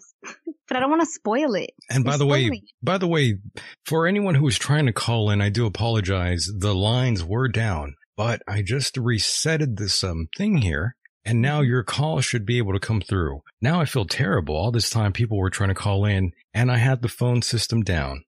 Oh, Yeah, I apologize. My God, I didn't see that until right now. And I feel terrible because there were calls. I just Uh-huh. checked. I, I had a lot of missed calls, by the way. Uh, uh, They need to try again. They really No. do. No one ever calls when I'm on. I don't think they like me. No, it has nothing to do with you. It was just the fact that I didn't have this thing going off and now I do. But my God, if anybody wants to call in, that number is 760-332-8724. If you have any picks for us, definitely call in. And already there's someone, drunk. there's already someone calling, calling in. Let, let's bring them on. And caller, you are alive and well. What's going on? Hi, Michael. It's Robin. Oh my God. Ooh, That's a very, um, the very sexy voice. it's a very, very attractive voice. Mm, They Hi. they thought I was a boy, so I thought I'd call in and let them hear Amazing. that I'm I'm not a bo- boy. Are you a tranny? No, but you know, in the old days, You could be. You could pass you as see those, one. those dating lines, uh, the trannies would start copying me. All righty. Yeah. All right. Amazing. I, I love your voice, so It's very like Sharon Stone. It's very Sharon Stone. So we have Sharon Stone on the line. Did you have any uh, picks, by the way? George Soros. George Soros, is that your number 10 pick? Oh, uh, let's put him to number one. Oh, one number one. You want to kill him that fast, right? Amazing. yeah. What else you got for us? Let me think about it. Y'all, y'all pull some others up, but I'm gonna think. Oh, you're going to think. Okay. Okay. Well, number n- Well, well how okay, about here we go. Jimmy Carter? Jimmy Jimmy Carter. Carter. He's up there, you know, he's getting pretty goddamn old. He's a great guy. Of course, we love him to death, but of course, death is right around the corner for that guy. Yeah. Poor guy. Poor guy. Is the queen ever gonna die, or is she doing too much adrenochrome? Ah, God save the queen. I think she's so rich that she doesn't die. I know she probably just won't die. Uh, yeah. She probably, she probably might live forever. Mm-hmm. I agree. You know, that reminds me. I hope to, to like live longer than a lot of my enemies out there because I for sure will piss on a number of headstones. I'm not even lying either. That's a shoot. Oh my it's god. wonderful when your enemies die. It really is. It really is. I know that's a terrible thing to hear for some people out there, but that actually brings me great joy to know that I will piss all over the headstones of my enemies. Mark my word. You'll have to make a movie of it. Oh, I'm going to, I have. I don't. I will have, have to video that. Yeah, it's only proper. Oh. And that's kind of my, own, one of my, I shouldn't say it's my only goal, but it's in my top five of goals that I will be keeping. It's pretty dark. Yeah, it's pretty dark, but it you is. know what? It, it it it can be hard to find their headstones, though. Oh, I'll Like find them. Roman- I can find a lot of things, believe me. Are you? Oh. Are you? And are you? Um. Are you gonna haunt people when you die? I Like hope so. ghost? That that's another thing. That's one thing I hope if the afterlife is a reality, I will Mhm. definitely go after a number of people in the afterworld. But like, would you haunt them? Like, would you? No, stay to no, Scare I'll be them? I'll be nice. I'll troll them nicely and gently. Yeah. Of course. Of course. I'm playful. Oh, I know that. That's right. You know that. Yes. Oh, oh, we we are going to get playful. That's true. Oh God. My goodness. But yes, That beer is hitting you. Jimmy Carter though, for sure. That's a great pick. Yeah, that is a good pick. A lot of people think he's in checkout. A lot of goddamn people think he's in checkout. And of course, since we are going down the list here, Vanessa. Yeah. And, um, friend Sharon, Sharon Stone. and Sharon Stone, That's Robin. Robin, aka Sharon Stone though. Yeah. Yes. And of course, I, I, I didn't know Sharon had a deep voice. she kind of does. She kind of does. She's a smoker. She's a smoker. She probably smokes, right? Yeah. She has a very sexy voice. Have you ever seen Total Recall? Well, No, if you haven't, Robin, she's you very never, pretty in that movie. you never seen Total Recall, Robin. no, Are you serious? oh my god, you have to. Yeah. And how old are you, It's Robin? a classic. It's a classic. I'm I'm 57. You're 57 and you never seen Total Recall. Yeah. Robin, I'm going to choke you right now. Oh, I'm gonna choke you over the phone. Choke me. Oh, don't worry, Vanessa. Oh god. I can And still. I, I do have friends. I do have friends that freak out because I, I am kind of dumb in that area, and they're like, "Oh, well, you have to see this," and, and you know, so they they make me watch things with them, and and I don't think I've seen that one. So oh, it- your friends try to corrupt it's you. Good. It's very good. So your friends try Oh, to corrupt you, and, they yeah. don't, and you don't allow them. All kinds of them. it drives them nuts. If, if you don't know anything about Hollywood, people just flip out. They just suddenly have to educate you all about Hollywood. It's it's pretty funny. My goodness. My goodness, indeed. And other people are calling in. By the way, do you have any other Cool. picks? I'm not. I'll let y'all. I'll let y'all bring in other people. Okay, Um, Robin. Get it, get it fresh in there. For sure. Cool. Robin, Robin, I do want to thank you though for calling in. I, I appreciate it. Yeah. Thanks. Eh, Thanks for I'm letting gonna me do say it. I'm gonna care. say a line from Total Recall. Consider that a divorce. Oh my It's, goodness. you'll understand it if you watch it. Well, there's your there's your assignment, Robin. Call up, Cool. watch a Total Recall when you can. Yeah. Okay, cool. I'll get I'll get one of my corrupting friends. There you go. There you go. on Very to it. Hit them up. Okay, Robin. Much love. Thank you so much for calling in. Talk to you soon. Bye. Mahalo. Right. And there she goes. And that number is 760-332-8724 if you were calling in. Now the line is open. Go ahead and call in 760-332-8724. My goodness. Robin really did sound like Sharon Stone, right? Yeah. That was pretty interesting. Very, very sexy. Very sexy. sounding woman. Very sexy. Yes. My God. Well, Vanessa, that brings, goodness. that brings us to number four of last year's picks. Uh-huh. Of course, that was Artie Lange, another comedian that I'm sure you don't know who that is. I d- Well, you I do do know who know. that is. yes, I do know. Well, now I- I I'm would- surprised. I only know because last year I looked it up when you said it. Nice. Well, now Vanessa, he looks pretty bad, by the way. I mean, yeah. I'm not sure if you've seen a photograph of him, like Um. lately, like what he looks like now, but it's, it's pretty bad. His nose? His nose looks real bad. Okay, okay, yeah. Oh my God. I might even have to bring it up for the chat room. I think you should. I think you should. Yeah. Yeah, that remove nose. remove your e thought and put and put Artie Lange. the nose was really bad. Yes. And I even hate to even to even had mentioned him on the list for last year, but my God, he had a just a hellacious year. Let's Yes. see, I think I found the photograph here. Yes, I did. Oh my goodness. Can you even see the chat room, Vanessa? I'm on my phone and I see your logo. Let's see. It should load up. It, it should load up pretty soon. Yeah. It's just I don't, you know, I have the volume down because I know the rules. I know the rules. Yeah, you know the rules. You know how to get down here. Oh yeah. That's right. You know, you know that. For sure. And that is Artie Lange in the chat room, by the way. Look at that nose. Oh yes. No, no, no. You need to put the side profile, the mug shot. Oh, the, you want the mugshot. Yeah. If you're gonna put it, you got you gotta put the good one. Look at you, Vanessa. Yeah. Look at you. Said your suggestions here. My God. Smart. Very, very smart. And for those that are listening to this, this is another reminder of why you need to listen to the program live or watch the show on YouTube. That way you can see these photographs that we are displaying for everyone here. And my God, here we go again. Look at Artie On a night like this. on a night like this. Indeed. Look at Artie. My God. He's just all fucked up. Look at that. Yeah. I, I'm Terrible. surprised. I'm surprised he hasn't kicked the bucket yet. He's doing better though. Believe it or not. Yeah? He's Really? doing better. Yes. He's doing his own podcast now and he's looking not as bad, not as bad. He right there in the photograph that you were looking at in the chat room. That is when he was like at his lowest of lows, just high on heroin, completely oblivious to the world. That was Artie Lange. Dark time. Very dark times. I can't believe it. You like him, right? I love Artie Lange so much. He is one of my favorite comedians throughout all the years. And of course, for those that don't know, he was on the Howard Stern show and he made that show completely funny for so many years, bringing the audience to a standstill with his stories about drug addiction and stories about bookies and prostitutes and all sorts of things. Oh, I'm I'm looking at him on Twitter, and yeah, he's doing good things. He's doing fundraisers and stuff.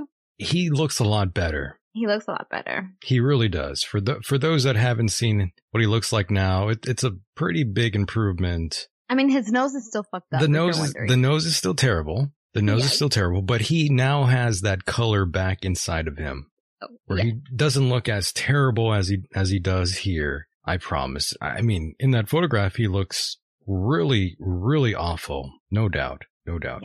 Let's see. I think I do have a photograph of him in a much more current state of how you can find him now if you do look him up. And this is him at um, some comedy show, and he's still doing comedy, even though he has to be watched at all times, basically. Look at this promo for Artie Lange. I know we're doing we're doing such a long promo here for Artie. Yeah, I mean, you know, if we're gonna kill him for 2020, we gotta like do a little promo. That's true. That's true. Is he on your list? No, year? no, Wait, no. Don't He's tell me. Don't tell me. no, he's not on my list for 2020. This was just last year's list, by the way. Okay. This is just last year's list. So yes, that's Artie Lange. Moving along, moving Mm-hmm. along, boys and girls. I'm glad you're here. And number three, this might be a bit of a shocker for people out there, but my number three, my third pick here was Bernie Sanders. Can you believe that? Is that too much? Um, n- no, I think when they're old, it's kind of obvious It's kind that of they might obvious. die, that they might die. Yeah, Who you wants know? to live forever though? Yeah, no, I agree. It's better to die when you're young because people remember you that way. That's right. And of course, That's, that's so horrible. What are we is. saying? I know what are we saying, but Bernie Sanders number three, he's a tough Jew, but goddamn, he's holding on tight. I hope we don't lose him in 2020. No. I really don't. And of course, number 2 Mhm. Hillary Clinton. Yes. I don't I think it's happening I- though. Ugh, I mean, there's an expression. I don't know if it's just a Spanish expression or it's Cuban. I don't know. It's bicho malo nunca muere. What does And that it pretty mean? much- it pretty much means like a bad bug doesn't die. Ah, It doesn't make sense, but the the, the translation doesn't make sense. That's But hilarious Spanish, though. It makes sense. It makes sense. Yeah. I like that. Yeah. And I could see We it love, happening. we love a, a bilingual show. we do every now and then. Yes. Nothing wrong with that. It's it's quite hilarious. But my God, Hillary, she just won't die. She really won't. What is it about her? Um, I, um, I'm gonna say a deal with the dark one. A deal with the devil? Is that what you're, what you're alluding to here? Maybe you never know. Wow. First time for everything. Yes. Yeah, that's quite interesting. I didn't think you'd be saying that here tonight. Oh well, you know I'm drunk and I say things. I like it when you're drunk, Ooh, nice. but not everyone. No. No, not everyone is, is pleasant to be around when they're drinking. Oh no, I know some uh, horrible drunks. Me too. I, I hope to forget, uh, forget them really, to be honest. Yeah, no, no, no. My Horrible God. dr- yeah, I don't get people that are drunk and they like they're they they like cause problems. They're just troublesome. Drama, Yeah. drama. Being drunk, you're supposed to be like fun and and you're supposed to like let things slide. And not everyone. No, no, no. I'm a fun drunk. I'm glad you are. I'm glad you are. And of course, number one was Pope Francis. Oh, he's on my list this year. He's on the list. Yeah, he's just, Slapping people's hands. I can't believe he survived another year. I can't believe it. How is he doing this? I think this is his year. It's some witchcraft. Another deal with something. Yeah. Deal with the devil, right? Yes. Who knows? That that might be true though. It just might be true. Dark times. This is a very dark show tonight. I know. I'm depressed. I know. I'm Let's- so sad. Let's drink a little bit more. I know I'm going to have to take a, a big drink right now because of all this uh, negative uh, energy we're throwing around here. yes. oh my goodness. That tastes so good, by the way. What are you drinking? I'm drinking a Stone Ghost Hammer IPA. I don't know how you drink that. It's pretty good. What do you mean you don't know how I drink that? It's it's it's bitter. It's not bitter. No, it's nah, not. it, it tastes good. It's good. Okay, okay, No, I, I think you need to give it a, a try one of these days. okay. Yeah, it'll win you over. It's not so bad. It's not so bad. Is that a yes? Yes, yes. Okay, good. I was waiting. Oh, got quiet. I know. that's why I'm like, are you going to do pick up the next caller? I know. I think they hung up. I think they gave up. Well, we want we want them to call in. We wanted them to call in. That's right. That number is 760-332-8724. If you have your picks for 2020, now is the time. Now is the time to call in because we will be going over Celebrity Death Pool 2020 right now. And holy shit, do I ever, do I ever have uh, goosebumps, Vanessa? Yeah. If you love could, if you could We only see my arms and you could feel the electricity that's coming Yeah. off my arms, boys and girls, and it's happening mean- right now. I I think the first one I ever heard was like three or four years ago, and I remember even I got a little upset. You were, you were angry. Um, I mean, a little bit. I think I was. I think I I didn't. You know I think I know I- why. why you killed somebody I liked. Someone you liked, and I had them on the list, and you didn't like that. No, I don't like any famous people. Well, I mean, I like two. Well, that's what I'm Like- talking about. Oh, really? Oh man, I got pissed. Yes, probably. That's what I'm thinking. All right, all right. Well, now it's time to get into this. And holy shit, hmm I'm ready. I'm ready. Are, are you ready? Yes, I'm ready. All right. Now, number 10. And Someone said it was boring. Ah, They should call in and make it fun. well, I'm sure they're angry. Yeah, they're angry. Okay. But yes, this isn't for everyone. No, no, no. Yeah, they could fucking leave. Ooh. Yeah, I don't give a fuck. So, yes, we're going to start off with a wild card pick here. Okay, a wild card. Okay. George Lucas. Oh, okay. Is that going to make you mad? No, not at all. I'm. I don't. I don't care for Star Wars. Well, a lot of people do. Yeah, I know. You're not a You're Star Wars some fan, by people the way. mad. Yes, yes. Well, fuck them. I don't give a shit. Ooh. They could fuck off. But yeah, Star Wars. I love Star Wars, but George Lucas, I think his time is up. Really? He's How- had a good run. He's had a good run, but I think his, I think his run is just a, about, it's about time. It's, it's met its, it's met its course, to be honest. Yeah. I mean, people will be so sad. It will be worse than like Stan Lee. I think people would be really upset. Stan Lee? Remember when Stan Lee died? How upset people were. Uh, I don't remember that. Yeah, I, I think George Lucas will be another one of those. Like people will be really sad. Like they will feel sad. I don't care about George Lucas, but you know what I mean. Well, you know, people do worship the guy. I, I don't care about him. Yeah. He's a nice guy, I'm sure, but this has nothing to do with if we like someone or not, though. Yeah, I know. Death is is inevitable.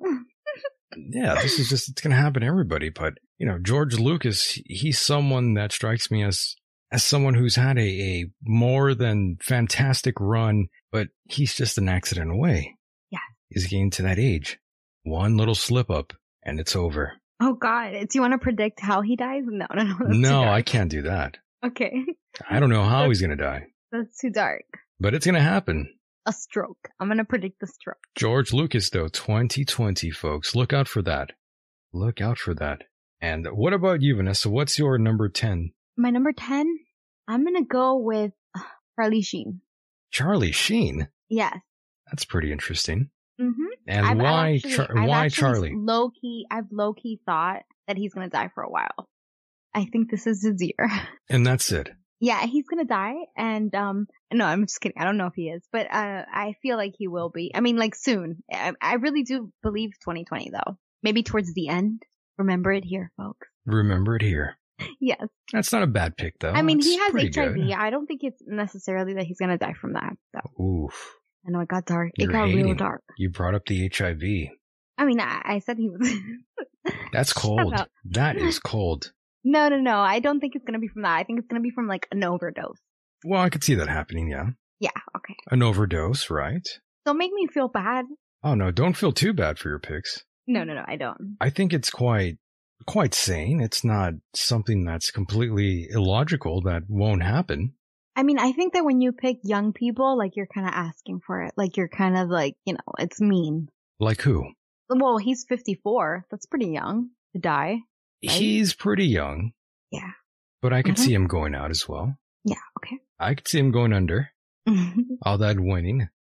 oh God, I remember that. That was like a meme. I remember that was like, I mean, he did pretty good that year. He did. He did. Yeah. He did quite well for himself. But of course, good times are only there temporarily. Mm. Dark times ahead. Dark time. We will see if you're right. We'll keep an Oh eye on that. God. Oh God. Yes. If he if he does die, remember me. Thank you. Now that brings us to number 9 Mhm. Who is your ninth pick, by the way?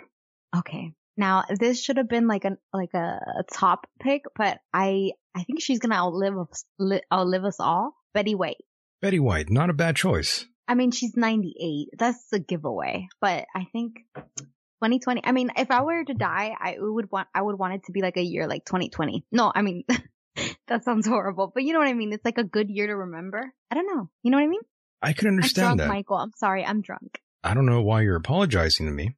No, you know what I mean. Yeah, but you could be drunk. It's it's cool. Okay, you remember, like, Don't I don't know, like, if you die on a, like, 2020, like, I think, That's a good year know, to die. People will remember you. Well, it's a good year to die, I think. I think so too, yeah. You're not wrong about that. It's a good year that to go out. horrible. I don't want Well, who fucking cares? Okay, this is not a nice segment. And uh, I mean, it never was intended. The, the whole fucking program is was never intended to be a, a fucking nice show, though. You know, it's not for everyone. Yeah. And that's the whole Okay. point of the show. And that's why we love the show Okay. because it's not for everyone. Yes. Don't, don't apologize. No, but I really do believe that she probably will live longer than this. She's, I mean, she looks like she has her, her mind, which is important, I think. Who knows? You never know. I think But I do, I do feel like it's close. At least it's close. she, she might outlive us though. You're right. Yeah. You never know. You never know. And of course, my God, number nine for me is of course Willie Nelson. See, I have him on my list also. Well, I have him as number nine and my God, Willie Nelson. I didn't want to put him there. It's, but it, I feel it's soon. It's soon. He just stopped smoking weed allegedly. Really? He like completely quit cold turkey. Allegedly, allegedly. I don't, I don't know if I believe that though. Yeah. I mean, oh God. I mean, he's gonna leave like, if, I mean, if he dies, I mean, he's, he's, he's left like a legacy, you know? I mean, he has, he's really, like, he sings beautifully, you know? Like, he has a lot of, like, really pretty songs. So, I mean, if he dies, I, I, it'll feel bad, but like, he's leaving something behind. You know what I mean? Unlike Charlie Sheen. That's true. You know? Yeah. So you're calling Charlie Sheen a piece of shit, in other words. Pretty much. Pretty much. See, why couldn't you just say that? I mean, because I didn't want to be mean. Well, I mean, Vanessa, me this I is, be. I mean, this isn't a, a very nice show to begin with. I know, it's true. It's true. Yeah, we don't fucking pretend here. People in your chat are saying that he vapes. Willie Nelson vapes. He still vapes. Yeah, I see that now. Really? Well, Hmm. that's interesting. I didn't know that. Do you think that um he might die from like a vaping accident? Could you imagine? from the from the bootleg vapes, yeah. he gets lung fucking cancer and dies. oh my god. Amazing. Poor fucking Willie Nelson. I hope he doesn't go out that way. That that would be a fucking terrible way to go out. Yeah, it's really. I think they would cover it up. It would be a cover up. Lord, I love that old man, but his time is over. I think. I think the weed was the only thing driving him. The thing is, I don't know. There's this thing that I could kind of like see when I see like older celebrities, like when you see them performing or when you see them in, in interviews and stuff, they do like that head shake, like that shake, like they're losing it. And I see that he's doing it already. Oh, Yeah. I didn't notice that. Yeah. My my my my. It's, it's so sad. it's such a dark show. Well, I mean that's why we love it. Yes, yes. That's why we love it. And of course, that brings us to number eight. Oh my goodness. That would be Ghislaine Maxwell. And that really needs no explanation. She knows a few things that could potentially get her buried at sea, or maybe even possibly a suicide. And as you know, Vanessa, suicide is the new black.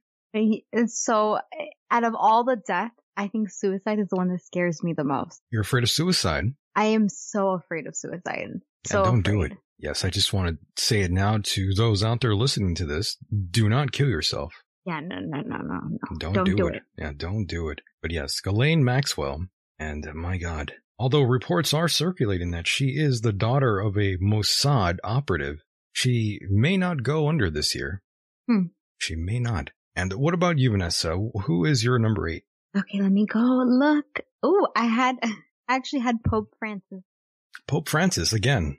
Not a I bad pick. had him because you know he's been on the news lately and he's been slapping people's hands. and I don't know. I I just I felt like I mean he's pretty old. He's eighty three. you think a heart mean- attack is near? A heart attack. Um, yeah, yeah. That sounds like that sounds like like a good one. A heart attack would be pretty, pretty telling at this point. Yeah, he looks. He doesn't look like he has like cancer or anything. So a heart attack. Heart attack. We'll go with that. We will definitely go with that. My God. You Good didn't. pick. Good pick. You didn't tell me we were predicting how they die. Well, we don't have to. We'll, we'll talk whatever we want here. It's fine. Okay, okay, okay. Yeah, who gives a fuck? Um, number seven. Are you ready for this? Yeah. Yes or no? Yes, yes. All right, number seven. This might be a bit of a shocker to you. Uh huh. Frances Bean Cobain. Hmm. Kurt Cobain's fucking daughter. For those that don't know, Who's gonna kill her? No one's gonna kill her. I just think she's. Oh, I thought, I thought, I thought Courtney Love was gonna kill her. well, I mean, that could happen. Yeah. I mean, I could see that happening actually. Now that you say that, so that would be like an overdose or a suicide, right? uh, either whichever one fucking happens first, but I could see both scenarios definitely going down. But Frances Bean Cobain, I could see her killing herself. However, Oh my god. yeah, she's been having issues with depression. That's why. Oh, okay. But who doesn't, right? Well, yes. But the thing is with her, she's more on the crazy side. Okay. That's the problem. It got dark here. Michael, she's 27 years old. So you're saying that she's too young to die? No, I'm just saying that we gotta have a little, like, they have to be a little older. I don't think they have to be old. To put them on your list? Uh, no, not no, not at all. What? Okay, okay, okay. No, I mean, it's possible, it's She's possible. she's just fucking crazy, and I think just out of all the signs that are there, I think it's completely possible that she will off herself. She said that she's been feeling guilty, Vanessa, because she inherited all that Nirvana money. Oh. So woe is me. Can you believe it? Being 27 and depressed that I'm you so somehow got I'm so so much money from dad. Oh, I'll just fucking kill myself. I can't relate, to be honest. I can't relate. I can't either. Yes. I don't understand that, but yes, when you are that young and you are getting a shitload of money and all you're doing is being depressed and you're feeling regret. Oh, my life is so hard.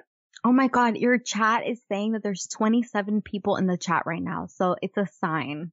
Ooh, Oh, she's gonna die this year. There it is. sorry. Confirmed. Sorry. It's Confirmed. somebody by the name of Titty. Oh no, Tidy. Titty. we'll go with Titty. Ti- uh, titty Minion. Yes. Oh god. That's hilarious. But by the way, she she's actually a pretty lovely looking girl. yeah, she's pretty. She's pretty. She she has But you know, look. it doesn't. That doesn't mean anything. Fuck no, of course not. Yes. Doesn't No, mean a fucking thing. Yeah. And of course, now we are at number six. Yes. Who do you got, Vanessa? Throw it at me. Give it to me. Oh, Dog the Bounty Hunter. Oh my god, Dog the Bounty Hunter. I forgot all about him. Tell me why. Why? Because Yes. his wife died, Oh no, Beth. and it's Oh.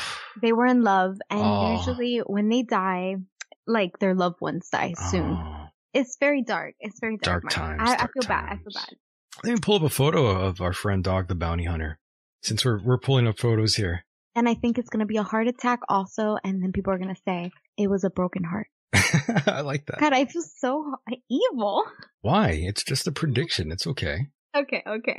It's all possible. These things can happen. I mean, death is completely natural. It really is. It's just the way it is. It's just the way it goes. You're here one day and gone the next. That's just the It- way it it's goes. it's very true. It's very true. That's why you gotta live your life to the fullest. Gotta live your life, boys and girls, to the fullest. Don't be sad. Keep your head above water. You know the routine. And yes, now we have Dwayne. Is that his name? Yeah, uh, his real name. His real name is Dwayne. Yeah, there we go. Uh, do you see him there rocking those 80s Oakley sunglasses? It, it hasn't come out yet. Or 90s, rather. He looks like he's going to pitch a, a ball game with those Oakleys on. I'm waiting. It's still Oh, lagging there, there? he is. There- there okay, he there is. we There he is. There he is. Yeah, look at that mullet. Yeah. I mean, he doesn't look good in that picture. He doesn't look good at all. No, he He looks, looks sad. like he looks like ran over dog shit. oh God, he looks sad. And I honestly, I know. He looks kind of fucked. I yeah, he's on something. Yeah, he, he looks like he's probably on pills and shit. Um, probably snorting some Xanax, you know, doing that shit. The Zanny bars. The Zanny, man, the, the footballs. Did you ever pop that shit in high school or what, what was going on with you? no, Never in high school? no, I was a goody goody. Not even an Ambien in high school? Never. I I oh my God, Vanessa. I don't take anything, Michael. I am a good What the fuck? girl. Just kidding, all mad. I'm like, what's wrong with Yeah, you? You're you're so mad that I'm so good. No, I really Ah. don't. I really don't. But my whole family is addicted to stuff. If it makes you feel any better. You've told me that, and it doesn't make me feel good at all. No, just It doesn't make me feel good at me. all. Just not me. I'm actually afraid to get addicted to something because my family they're filled. I mean, it, they're all addicts. I don't know. I skipped a generation with me. That's don't know. okay. Well, I'm glad you're not into that shit. Thank you. Thank you. Yeah, I mean, why would I want you to be in that? uh, Into that? Why would I want smoke- you to? So you know, I didn't smoke weed until I think probably like 2015. Well, that's not bad. Yeah. I mean, good. but if you, I mean, I was like 30. So, There's nothing wrong with that. or, or 30, I don't even know, but it was, I mean, so honestly, I've never, I've never even smoked a cigarette, believe it or not. Good. Don't smoke cigarettes, by the way. No, I don't like it because, I mean, Sharon Stone is awesome, but I don't, I don't, I don't want my teeth to get black. You know what I mean? Yeah, I could understand that. I could understand that. And of course, now we are moving along here. And uh, number six, are you ready? Yes, I'm ready. This might break your heart. Alex Trebek. Um, oh, am I, am I supposed to be sad? Well, not really, but I mean, I'm just being dramatic. Yeah, yeah, yeah. You could be sad or happy. It's fine. Or not no, give I'm a not fuck. happy. It's cool. Michael, I'm not evil. Well, I mean, some people take great joy in this. Really? Oh, of course. No, no, no. I'm, I, don't take wanna- joy in this at all. Yeah, no, But you know, I, I I don't doing care this. for any of these people. That's why they're on my list. You don't care for them. No, I mean, I don't. I have one person on That's my list cold. that I don't know if I'm going to tell you because I feel very bad telling you Why do you feel bad? because it's somebody that I like. Okay, well, hold that thought. Uh, caller, you are live on the air. What's going on? Talk to me. Hey, brothers, Kaiser. Yeah, I was on hold. It uh, kept telling me 29 minutes. Um, That's weird. That's fancy. I will tell you, I love uh, the Nigel thing, so I'm going to bring it back lighthearted like he was. It was one of the best shows you've had, and this is good too. Uh, but let's bring it up a little lighter. Um, we can have some fun with this. Oh, well, we are having You know, fun. It's just a matter because- of um, yeah. opinion, really. Perspective, perspective, exactly. Oh, this is fun. and uh, I'm enjoying it. I've enjoyed this entire show. Oh, I love you it. know me. Oh, yeah, but trust me, there's a Um, lot of people that don't like this and they have complaints, but, you know, I don't give a fuck about them. Fuck them. Yeah, Well, this is my no, show. No, it, You know, I don't give a fuck. It's your show. It's your baby.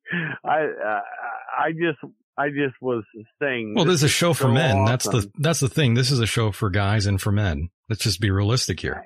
Well, there's some female. I mean, you have a female on right now. She's Sure, sure, but this is the demographic for men mostly. I don't make, you know, I'm not fucking dumb. This is kind of, uh, you know, directed for men only, to be honest. But and you know. mature women. mature women, exactly, women that, mature women. Right. Awesome. exactly, Yes. of course, of course. So, did you have any picks, by the way? Oh yeah, I did. Oh, let's hear I, this. Uh, I've done a show about them uh, several times, and uh, you knew about this years ago. Uh, for the people not initiated, uh, you've known me for a while, and Soleimani, well, he bought the he he took ticket and bought the ride. Um, not saying I won't either. oh, you mean uh. Kasim? Uh, yep. Well, Yeah. you remember me and you talk offline Mr. a lot Soleimani. about a lot of things. Yes, Yeah, sir. Yep. Yeah, Are you surprised And, about uh, that, by the way?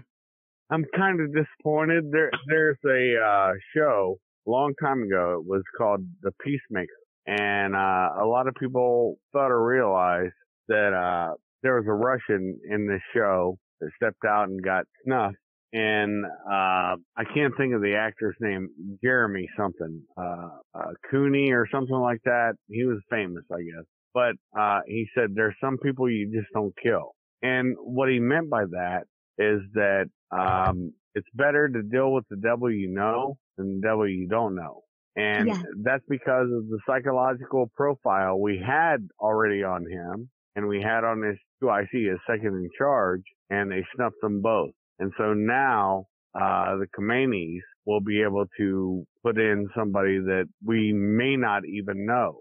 And so that's going to be a jump through for the government to, with their psycho guys, you know. Uh, uh, to, to be very frank, you know, on my page, I'm very honest on everything I do. I'm not going to try to pin my page on your show, but you know who I am. Um, the fact is, I did a show, several shows on this, and it was before it became national news.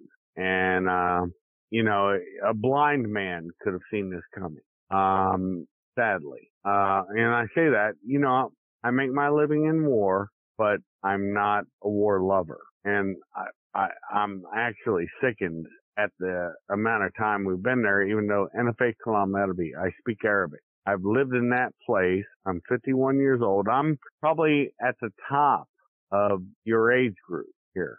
And, um, you know, I'm not a boomer for those, those people that want to say I'm a boomer. I'm not. Amazing. I'm a Gen Xer yes. and my my son's involved too now. He's in the Marine Corps just like I was. Right, You- right. You know all about this.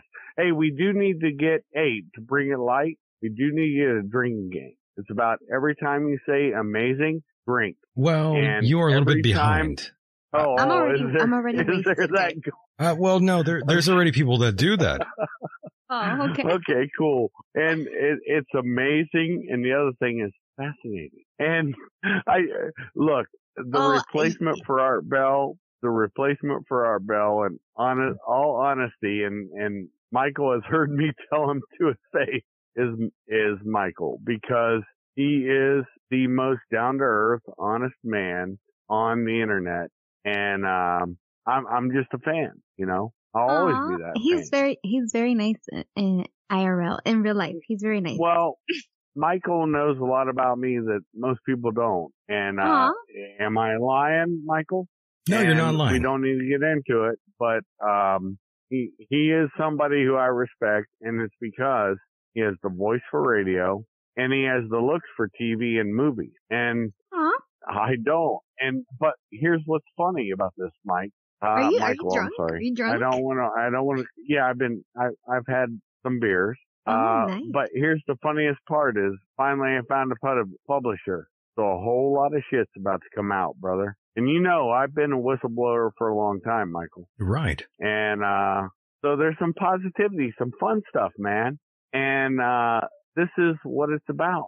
Oh, of course. Of Um, course. you know, um, it, I look. Uh, I don't think your guest tonight now, and I'm sure Nigel didn't would never have known who I was. And but this is a fact. I go back to BellGab. Anybody, if you look up Sword Point Nine, you'll know who I am. Uh, that that's the name I use, and the reason why was my call sign from the Army and the Marine Corps. Um, went in at 17. I'm 51 years old and I'm still doing it live on both feet, baby. And, uh, Amazing. well, yeah, okay, drink. the, the point is, I'm not trying to sell myself, but I found somebody that it's to come out and, uh, I have to do it in a certain way. And, uh, uh, that was something you, honestly, Michael and my wife and my son and people who knew me kept saying, write your book. And you're an encouraging person. You know, I know you say fuck them, but you also encourage people and you're a good man. And you know, I mean that. So, uh, I appreciate that. And a lot of people are intimidated of my divine intellect, to be honest with you. And that's completely fine. I'm going to go through the entire world, the entire world, uh, through my act of defiance and arrogance and intransigence, my friend. You're going to rock the nation. I've told everybody you are the next Art Bell. I've told you to your, well, not to your face, but in our quiet call. Um, I know you will. There, there's not a doubt in my fucking military mind. Uh, if you knew how many late nights Art Bell on stakeouts and different things that I've done, and you know what I do for a living. Sure. Uh, we don't need to put it on your show. Uh, I'm not trying to self-aggrandize. I'm trying to say the best part, man, is you had an awesome dude tonight, Nigel. Um, he is based as fuck, but funny. And it was so lighthearted and I had a joy from it. And you've had so many guests like that lately and you keep it on a mellow level. And, uh, it just, it, it's Art Bell. It's Art Bell. You maintain the steady. I'm the interviewer. You're the interviewee and you'll laugh, you'll joke, but you'll also bring it right back and you always bring it to center. And that's something I don't think a lot of people see. You know, I wish I had your skills on my page, um, because I don't, you know, and, and now I did an epic show on something that you know about and other people know about, but, um, I had to put it on LBRY and on BitChute Right. because guess what? Uh, YouTube's pushing me down. They're probably pushing your numbers down too. Oh, of course. I've seen that happen. It's disgusting to me. Um, YouTube was supposed to be about people and now it's become corporatized. I see Fox, I see CNN, I see everybody but regular folks just, even the subscribed. I've been unsubscribed. I bet everybody that's listening in earshot has been unsubscribed or is not getting every time something drops. And that, that's problem. And in all honesty, you know what I'm saying, Michael. This is this is a travesty. And yeah, we I can get a BitChute LBRY. I get a lot of views. Sometimes I get more views than I do on YouTube, which is weird because that tells me YouTube's pushing everything else down. And um um I think they're pushing everybody to alt tech and hopefully YouTube dies, honestly. but I don't hope it dies until you've gotten your fan base yeah, totally solid, you know, sure, sure. and, uh, uh, and, and you get noticed because that's, I think they're trying to stop people from getting noticed. well, there's a lot of people uh, that want to stop me from getting noticed. Many of them I know already. yeah. Well, shit, I've been called everything from a Nazi to a fucking, you know, fascist everything else. You know, I, I don't give a fuck either. I'm, I'm the same way. But, you know, I'm 51 years old. My son's grown in the Marine Corps just like he, he followed a different path in the Marine Corps than I did, but he's got talent. He's an artist. He can make his way. I don't worry about that. This is the sad part is that so many in the youth, and I talked to a lot of youth at one time, and you know what I'm talking about without me saying it. Right. It, it breaks my heart that they feel disheartened. Um, the millennials are not all lost. They're not all think, they don't all think America's bad. Uh, they don't all think that white people are bad or black people are bad or Hispanics are bad, but they understand America needs to stand. We don't need the invaders. We don't need uh, hopefully, if you're doing the death list, hopefully all the invaders and, and I mean this, and all these people trying to subvert our nation, I hope they pass this year because we have an election year coming up. And if I'm going to be based as fuck, I'm going to tell you the facts. Um, they don't add anything to our nation. They take from our nation. And anyways, I, I don't want to get you in trouble with YouTube, man. Um, it just saddens me because America, we have Americans that are out of work, living on the street. We have veterans that are living on the street and homeless and, and not getting food. And yet we want to try to help everybody else globally. I have a problem with that as a veteran and also as a guy who still operates. I really, um, have that issue, brother. And, uh, your detractors, they can call me every name in the book, and I was very honest about my YouTube channel. Oh, don't worry. My, de- else. my detractors can take a nap and never wake up again. It wouldn't bother me in the slightest. I don't wake up thinking about any of these fucking retards. Uh, but thank you for the call. I do appreciate it, my All right, friend. God bless. God bless, All right, buddy. brother. Take care. Be well. Peace. And there he goes. That was Sword Point Nine. Great guy. And of course, what a call that was, right, Vanessa? We we love a supporter. We do. We love support here, and he's one of our many supporters here on the program. Much respect to him. He was dropping knowledge for all of us here. Yes. he was, he was. Yes, America is a bit is a bit kind of fucked right now. And YouTube is super like biased. I hate them. Yeah, YouTube is kind of shady these days, and of course that brings us back to number six, Alex Trebek. Did you said him last year too, right? I did, and Okay, I'm looking at a photograph. He's a, roll, he's a rollover celeb. He really is. I'm looking at a photograph of him now in the chat room, and now I am depressed. I'm sad. Look at that guy. Poor guy. I mean, I Poor don't know. guy. He, how do you? I mean, how do you think he's gonna go? I don't even want to know how he's going to go, but it's not going to be good. Most likely in his sleep. That- That's horrible. Gosh, Isn't that the Um, best way to go, though, Vanessa? Maybe in your sleep? Or you yeah, don't think so? Definitely. I mean, I guess. I don't know. Oh, God, I don't know. I know it's it's it dark times, right? It's really sad to think about. I've, I've It is. I mean, I've sorry. thi- lately, I've been thinking about death, and it's not just because of this list. I know, I know. I, I there's no good way. There is no good way. You're right. it's kind of awful. Yeah, you're right. No, it is awful. There is no Yeah. good way to die. I, I Mhm. give you that. I give you that. And who did you have for number six, by the way? Oh God, I don't even remember where we were last time. Number six. We were. Are you sure? Because, I'm sure. okay, let me go look. I'm sorry. Go I look. It's okay.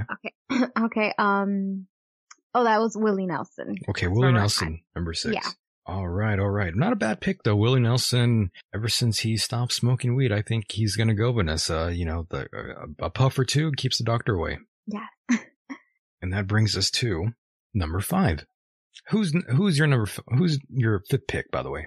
For a number five, I actually have Stephen King. Really? I don't like him. So you put him But- because you don't like him. no, no, no. I just feel like You just think his time is near. I just he's so like uh, vo- he's just so vocal on Twitter. So you think he's gonna get like worked up into like uh some sort of shoot, and He's he's, gonna gonna, go a crazy, a and he's gonna have a Like stroke. a stroke. Okay. Yeah. I could see that. I could see that. Yeah, I mean, I, I don't like anything. I mean, like he like has anything? Some good, he has some no, no. He has some good stuff, but like his stuff is not that great. I think he's overrated, to be honest. Yeah. Am I am I wrong? I think he's no. Stephen King, he's he's whatever. He's he's he's good, but you know, He's overrated. he's overrated. Yeah, yeah. I could agree with you on that one. Now, number five for me is the Wicked Witch of the West. That could only mean one person, and that is Maxine Waters, Mhm. The Wicked Witch of the West. There she is. Look at that face. Seen that I'm- face right there, Vanessa? I'm go. I'm looking. I I love seeing your pics for the pic for like what pictures you. Oh, okay. Isn't that fun? yes, You know, do you remember this woman? yes, yes. She's a nasty lady, isn't she? How do you? Uh, no, I just I'm I'm so curious how you would think they would die. I know that's not the. she purpose, has like a very nasty soul, in my opinion. That Maxine Waters. She's someone. I don't think she's gonna get a heart attack. I think it's gonna be something else. I mean, eh, she's pretty old. I feel like uh, once you're like 75 plus, I think you're done for, to be honest. Like, It's pretty much over. Yeah, you're downhill. yeah. Yeah, Maxine Waters. I just think her time is up. She seems angry all the time. She looks good for 81, though. She does look good for 81, true. But again, again, she's just a very nasty woman. And I think her time is up. I think, I think it just might be over for her soon. I don't know why. Yeah. I don't know what it is. I just feel You that way. feel it. You just feel it. I'm feeling something with Maxine Waters. I don't know what it is, but I felt something, boys and girls. That is a person to sort of keep your eye on in 2020. Mm. And number four, and Vanessa, you already brought her up, but of course, my number four was actually Betty White. yes. Yeah, Betty. White. I'm, I'm kind of, I didn't want to put her on the list because I think she's a lovely lady, but She's very, she's super cute. Like, I wish I was that cute when I got old. she's, she's quite prolific to say the least. Yeah. And she, she even made a voiceover, by the way, for Toy Story 4, the, the series over on Disney, by the way. What is she, like 97, 98? Uh, 98, I think. Or, no, damn. 90. 97? I'm, I'm so drunk, I, I don't remember, but I did look it up. Hold on. She's up there, though. She's up there. Yeah, 97. That's 97. very old. That is Yeah. very old. Do you want to live that long? I, I don't know if I want to live that long, to be honest with you, boys and girls. Yeah, no. That must be kind of unusual. Just like uh, Paul Hellyer. He's been on the program and he's like 98, not probably 99 now.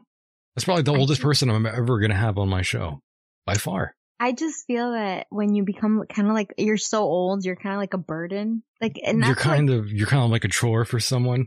Is that what you're saying? And I don't, I don't want to ever be a chore for someone. Oh, I know. I know what you mean though. If, if anyone has not ever been in that situation and you have like a loved one and they are bedridden, ooh, it's a terrible thing to, um, sort of endure. And of course, you sort of contemplate your life and start thinking about how will you spend your last days as well in a bed with tubes in your nose. Yeah, no, that's not how, uh, that's not how I would want to be remembered. Fuck no, me neither.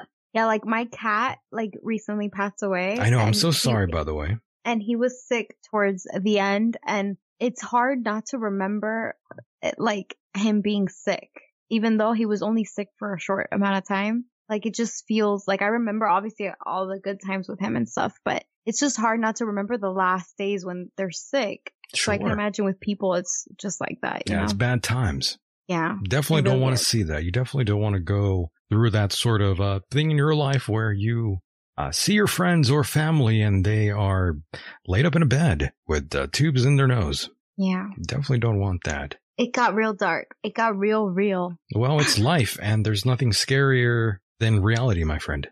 Sweetheart. Yeah. I like that, by the way.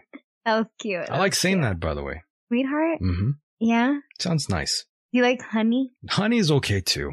yeah That's always a, that's always a crowd pleaser. And of course, Vanessa, number three. We are at number three. Vanessa, who is your number three? Uh, um Gotta tell me. Edward Furlong. Really? Yes, from Terminator 2. What made you decide that? I saw a picture of him recently. Hmm. He didn't look good. Well, he didn't look good. He's not old. He's 42. he hasn't know. looked good for many years, though, Vanessa. Let's be honest. Yeah, but he's gonna be like, if he dies, people are gonna be like, "Oh my god, he's amazing. He should have been in the last Terminator." Like, you know how when people die, everybody loved them. Sure. I mean, that's what I always say about um A good example of that is like the, the group Hanson. I always say I can't wait till Hanson What dies. Like, thing with Hanson? anyways, Vanessa, like I was saying, once someone from Hanson dies, I can't wait for musicians to come out of the woodwork and say, oh, how uh, this person from Hanson was their inspiration, how they loved them and how they loved their style and how they wanted to be like them so badly. I mean, I can't wait for that, Vanessa. You know, I love that shit. You know you love Hanson. I do. I- Loki. I love Hanson. Mm, Bob. MMMBop, that's a, that's a jam. That's my jam. I think you jam to that in the car. I do. I, I bob my head. You um bop your head. Oh my God. God. By the way, are you in the chat room now? Um, off and on. Let me go Okay. look. I do have a picture of him now. Okay. Okay, look at that shit. Look at that face. Look at that face. And for those that are not in the chat room and listening to this through the uh, podcast version, we are now looking at a photograph of said gentleman. And look at that expression on his face. But I will say, if you've seen the new Terminator, John Connor will always be the leader of the resistance. Well, that I'm not denying. Yes, but John Connor in real life, not so much. Not so much. Not so much. Well, Edward Furlong, rest in peace. No, no. Yes. I mean, I don't, I don't know, but soon. He looks like shit. I, I hope he gets it together because I, I mean, honestly, that's my favorite movie. Terminator 2 is my favorite movie and I want him to do better, you know? I don't like that he's like the joke, like the punchline, like the people are always talking about how he's fat and, and like he's done drugs. And I just, I want him to do better. I want him to prove them wrong. Oh, you know he looks like a junkie in this photograph. He, I, I mean, I'm sure he is. Yeah, for sure. Yeah, I think he was doing heroin for a long time. That heroin. That heroin, as they say in Miami. Yeah. In my, la coca. La- they talk la- about la coca here. Cocaina, God. right? Yes. Is that how they say it? Yes. Amazing. Cocaína. Yeah, that's right. And of course, that brings us to number three. Vanessa, let's hear it. Number three. Who did I? Number three. Oh, mm, I don't want to say this one. You don't want to say. No, because I feel bad. It's Why- somebody that I like. I Why do you wanna- feel bad? Because no, no, no. It's just, it's somebody that I like, and I just don't want. So I'll save number three for you. You could say number three. Oh, come on. Okay, okay, okay. All right. I I put Arnold Schwarzenegger on here because Wait, wait a minute. Wait a minute. Wait a minute. You said not to put him on. because I don't want him on. And now but you I don't picked know. him. Just look to me, he doesn't look well. You know, I don't know. He's had a few heart attacks in his life, but I just I love him a lot. Like he's like the only famous person I like. So I just I put him on there, and I don't I regret it, but oh, I said no. it, so it's it's out there now. Wow. It's out there in the universe now. No, no, no, no. he's 72. He's 72. And I just feel like, I don't know, he's had a lot, I mean, he's had a, he's had an amazing life. So if he were to die, I mean, he's, I mean, he's done it all, you know? But I don't know, he just doesn't look well. oh, no. I don't know if it's 2020. I don't know if it's 2021, but I know that it's soon.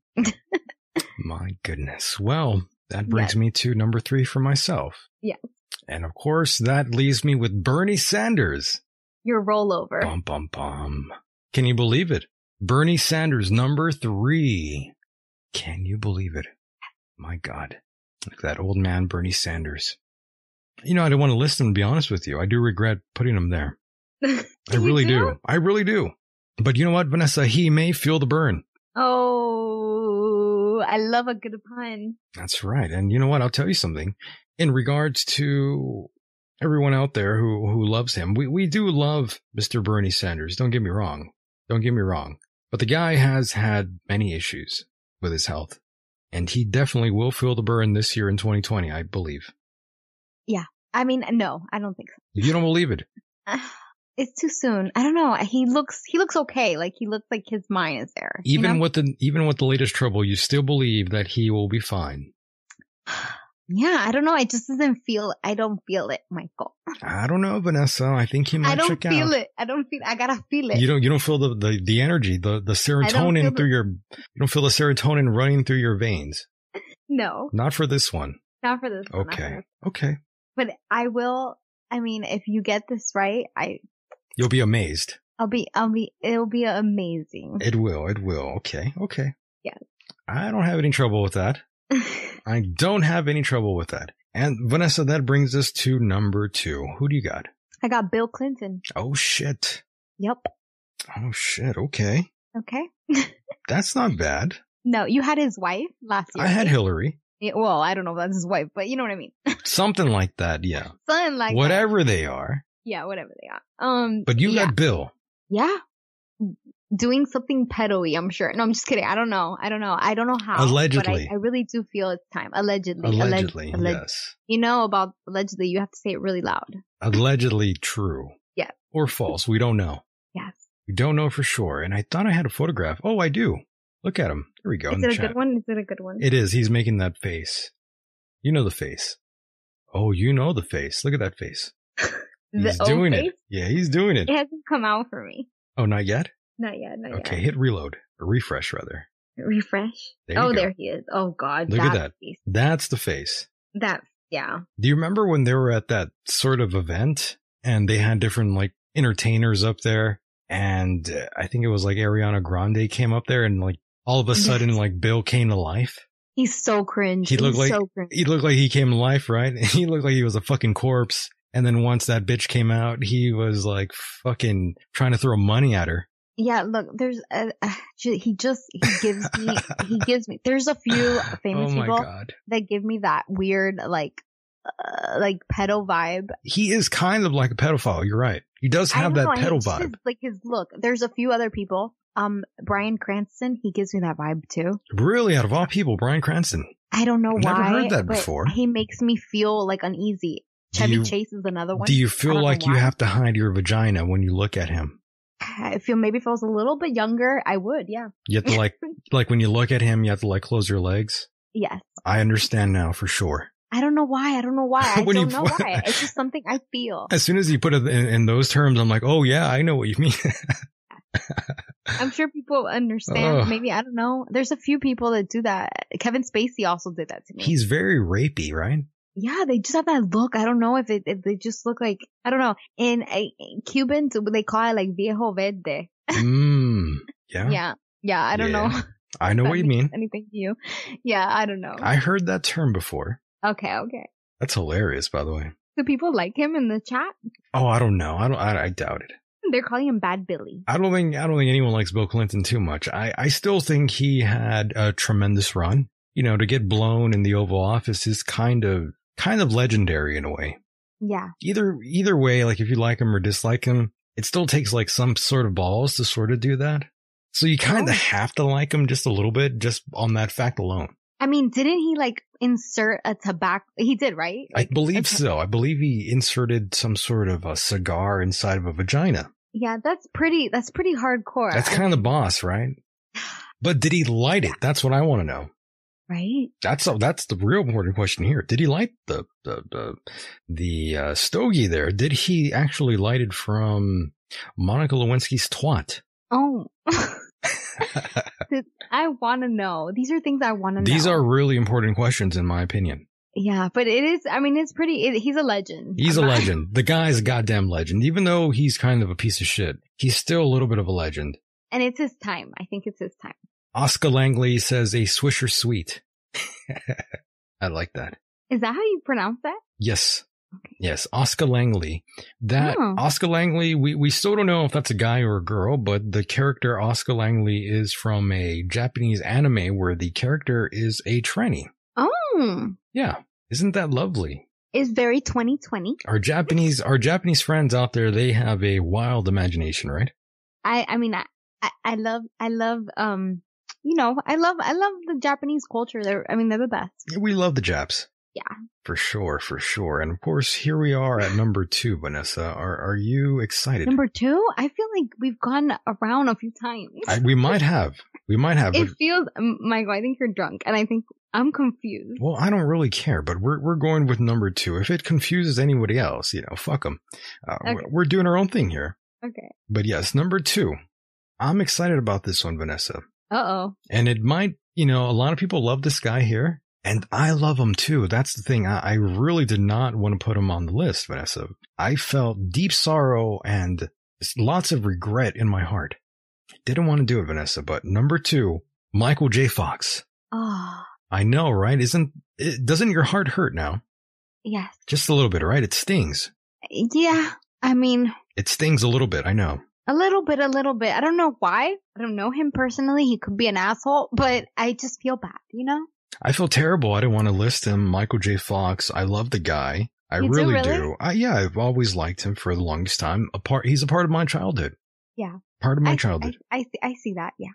Michael J. Fox. But you know what? It's time. It's time.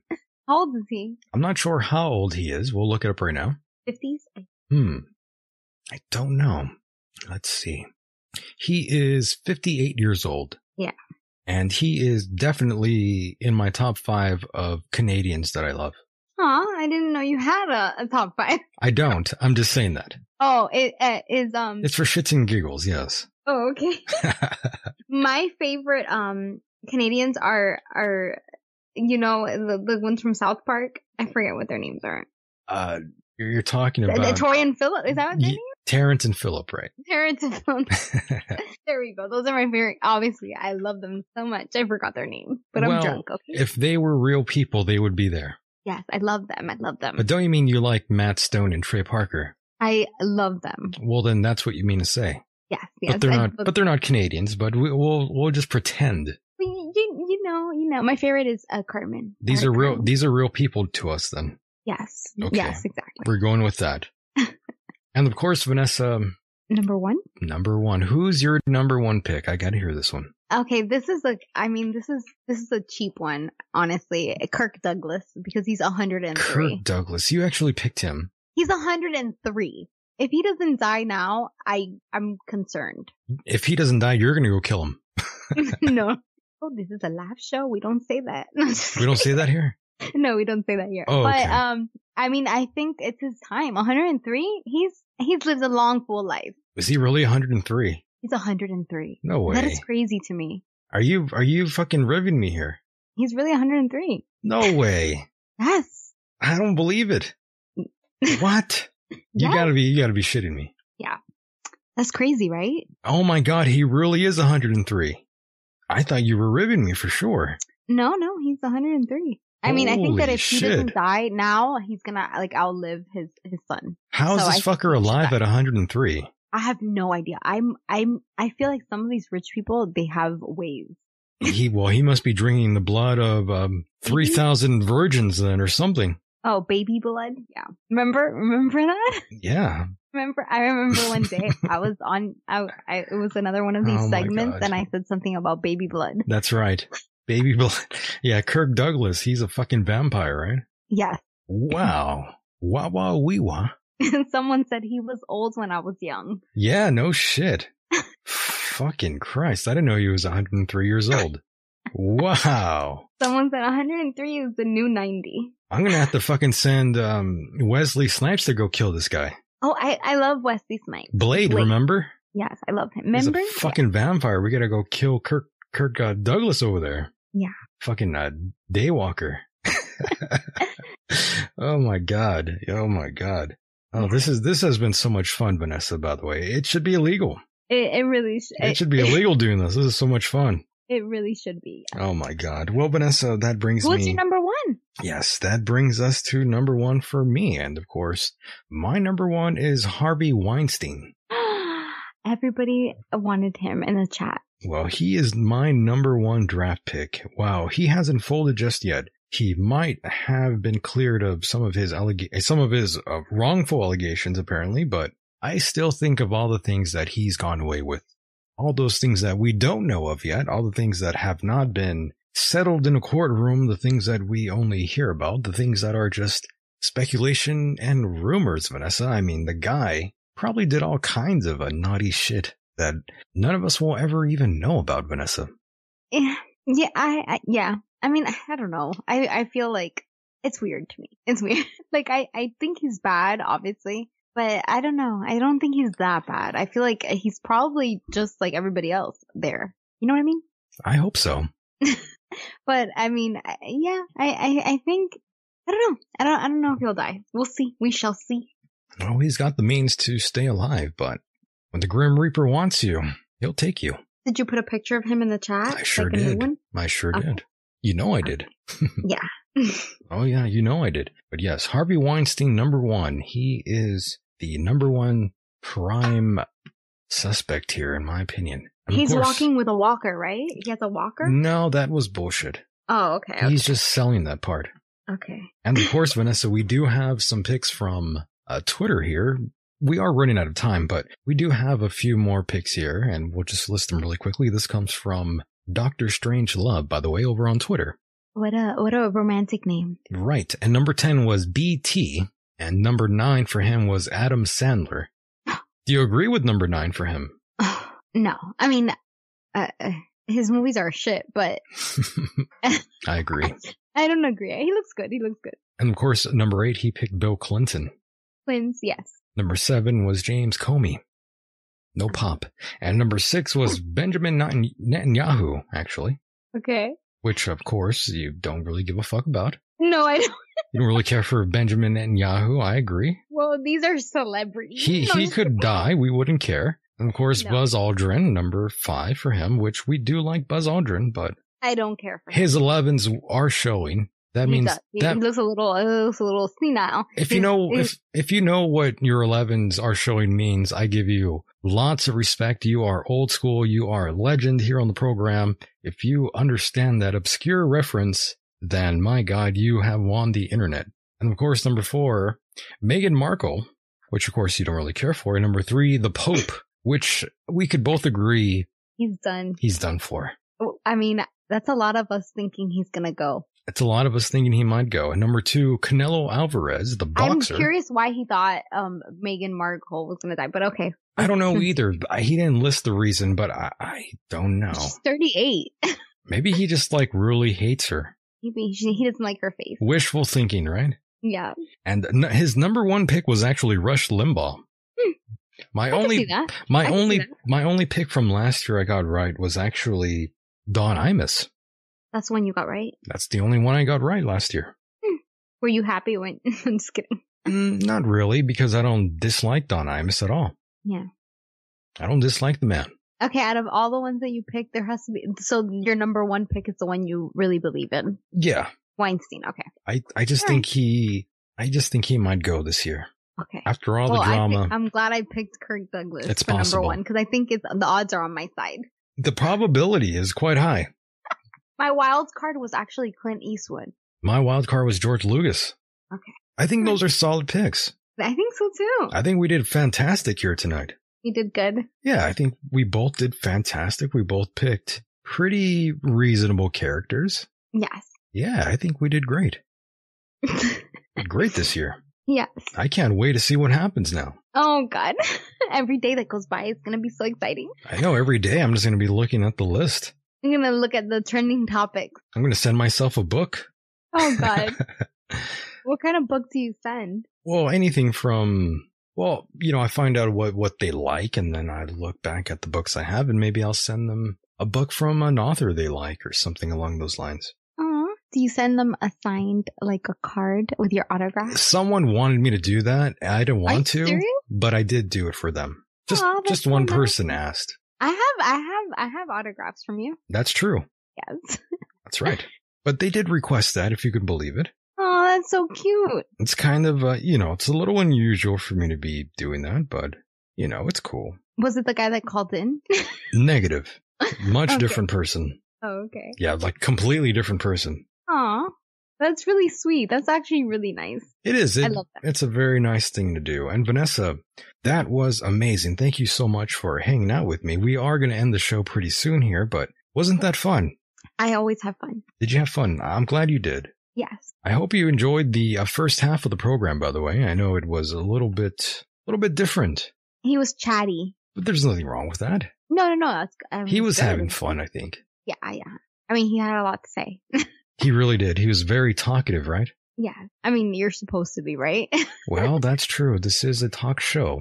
oh my God. Some, your, your chat is getting crazy. So you know it's time to end the show. I know. Once they start saying all this weird shit, it- it's kind of time to go. Once they start saying things like that. Gang of core, uh, gang of four. I'm cutting you off.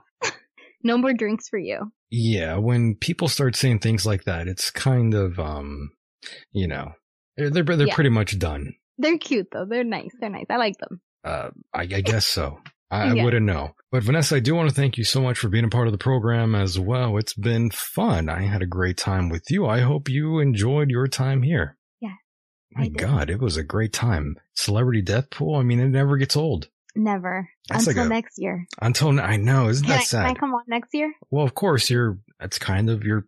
You're sort of like the um, honorary guest here. Every time we do that, yay! So I'll see you guys in 2021. I know. Well, you'll be back here But, but I'll be back before that, I hope. But Oh, of course. for sure, I'll be here. for sure. For sure, you'll be here, and we'll do this again. And yes, Vanessa, thank you so much for being a part of the program. Any final words before I cut you loose? No, that's it. Okay. Good night. All right. Thank you so much, Vanessa, and I'll talk to you again on the other side. Bye. All right. Bye bye. And there she goes, boys and girls. That was the one and only Vanessa. She did draw Simon here to help us bring in Celebrity Death Pool. And of course, I do want to thank all of you for being a part of the program. Oh, yes. And of course, as we take it home here tonight and pull this Larry Silverstein style, definitely want to thank all of you out there, the international listeners, and of course, those in the chat room. It was fun. I hope you enjoyed this year's Celebrity Death Pool. Hopefully, your picks come to fruition. My God, what a show that was. And I do want to thank Mr. Nigel Kerner for coming in here and spending some time with all of us. And of course, if you enjoy the program and want to help fund the program, there is a donation button over at michaeldecon.com. Any amount is fine with me. And of course, Patreon. That is the new thing. That's where you can find bonus content of the program. Now that it is 2020, you can expect a whole shitload of content over at Patreon. Remember, that's patreon.com forward slash Michael Decon. Patreon.com forward slash Michael Decon. That is if you enjoy the show and want extra bonus content. And I swear to God, it is worth it. It's fun and it is beautiful and it will bring the children together. I promise. I really do. My God, folks. 2020. I'm not sure if I'll ever get used to that. I really don't think I ever will. But yes, can you believe it? It is the year 2020. How time flies by. International listeners out there, thank you so much for your support yet again. Do we have a cosmic neighbor somewhere out there in the deep shadows of space? Does life exist out there? I have no clue, boys and girls. I really don't know. But regardless, I do wish you all well, and I hope you all stay safe every stay safe no matter where you are. And all of you, everyone out there listening to this, I hope all goes well for you in 2020, no matter where you are on this island Earth. I'm Michael Decon, and with that said, the world is a mysterious place, and life itself is a mystery. Until next time, good night, everybody.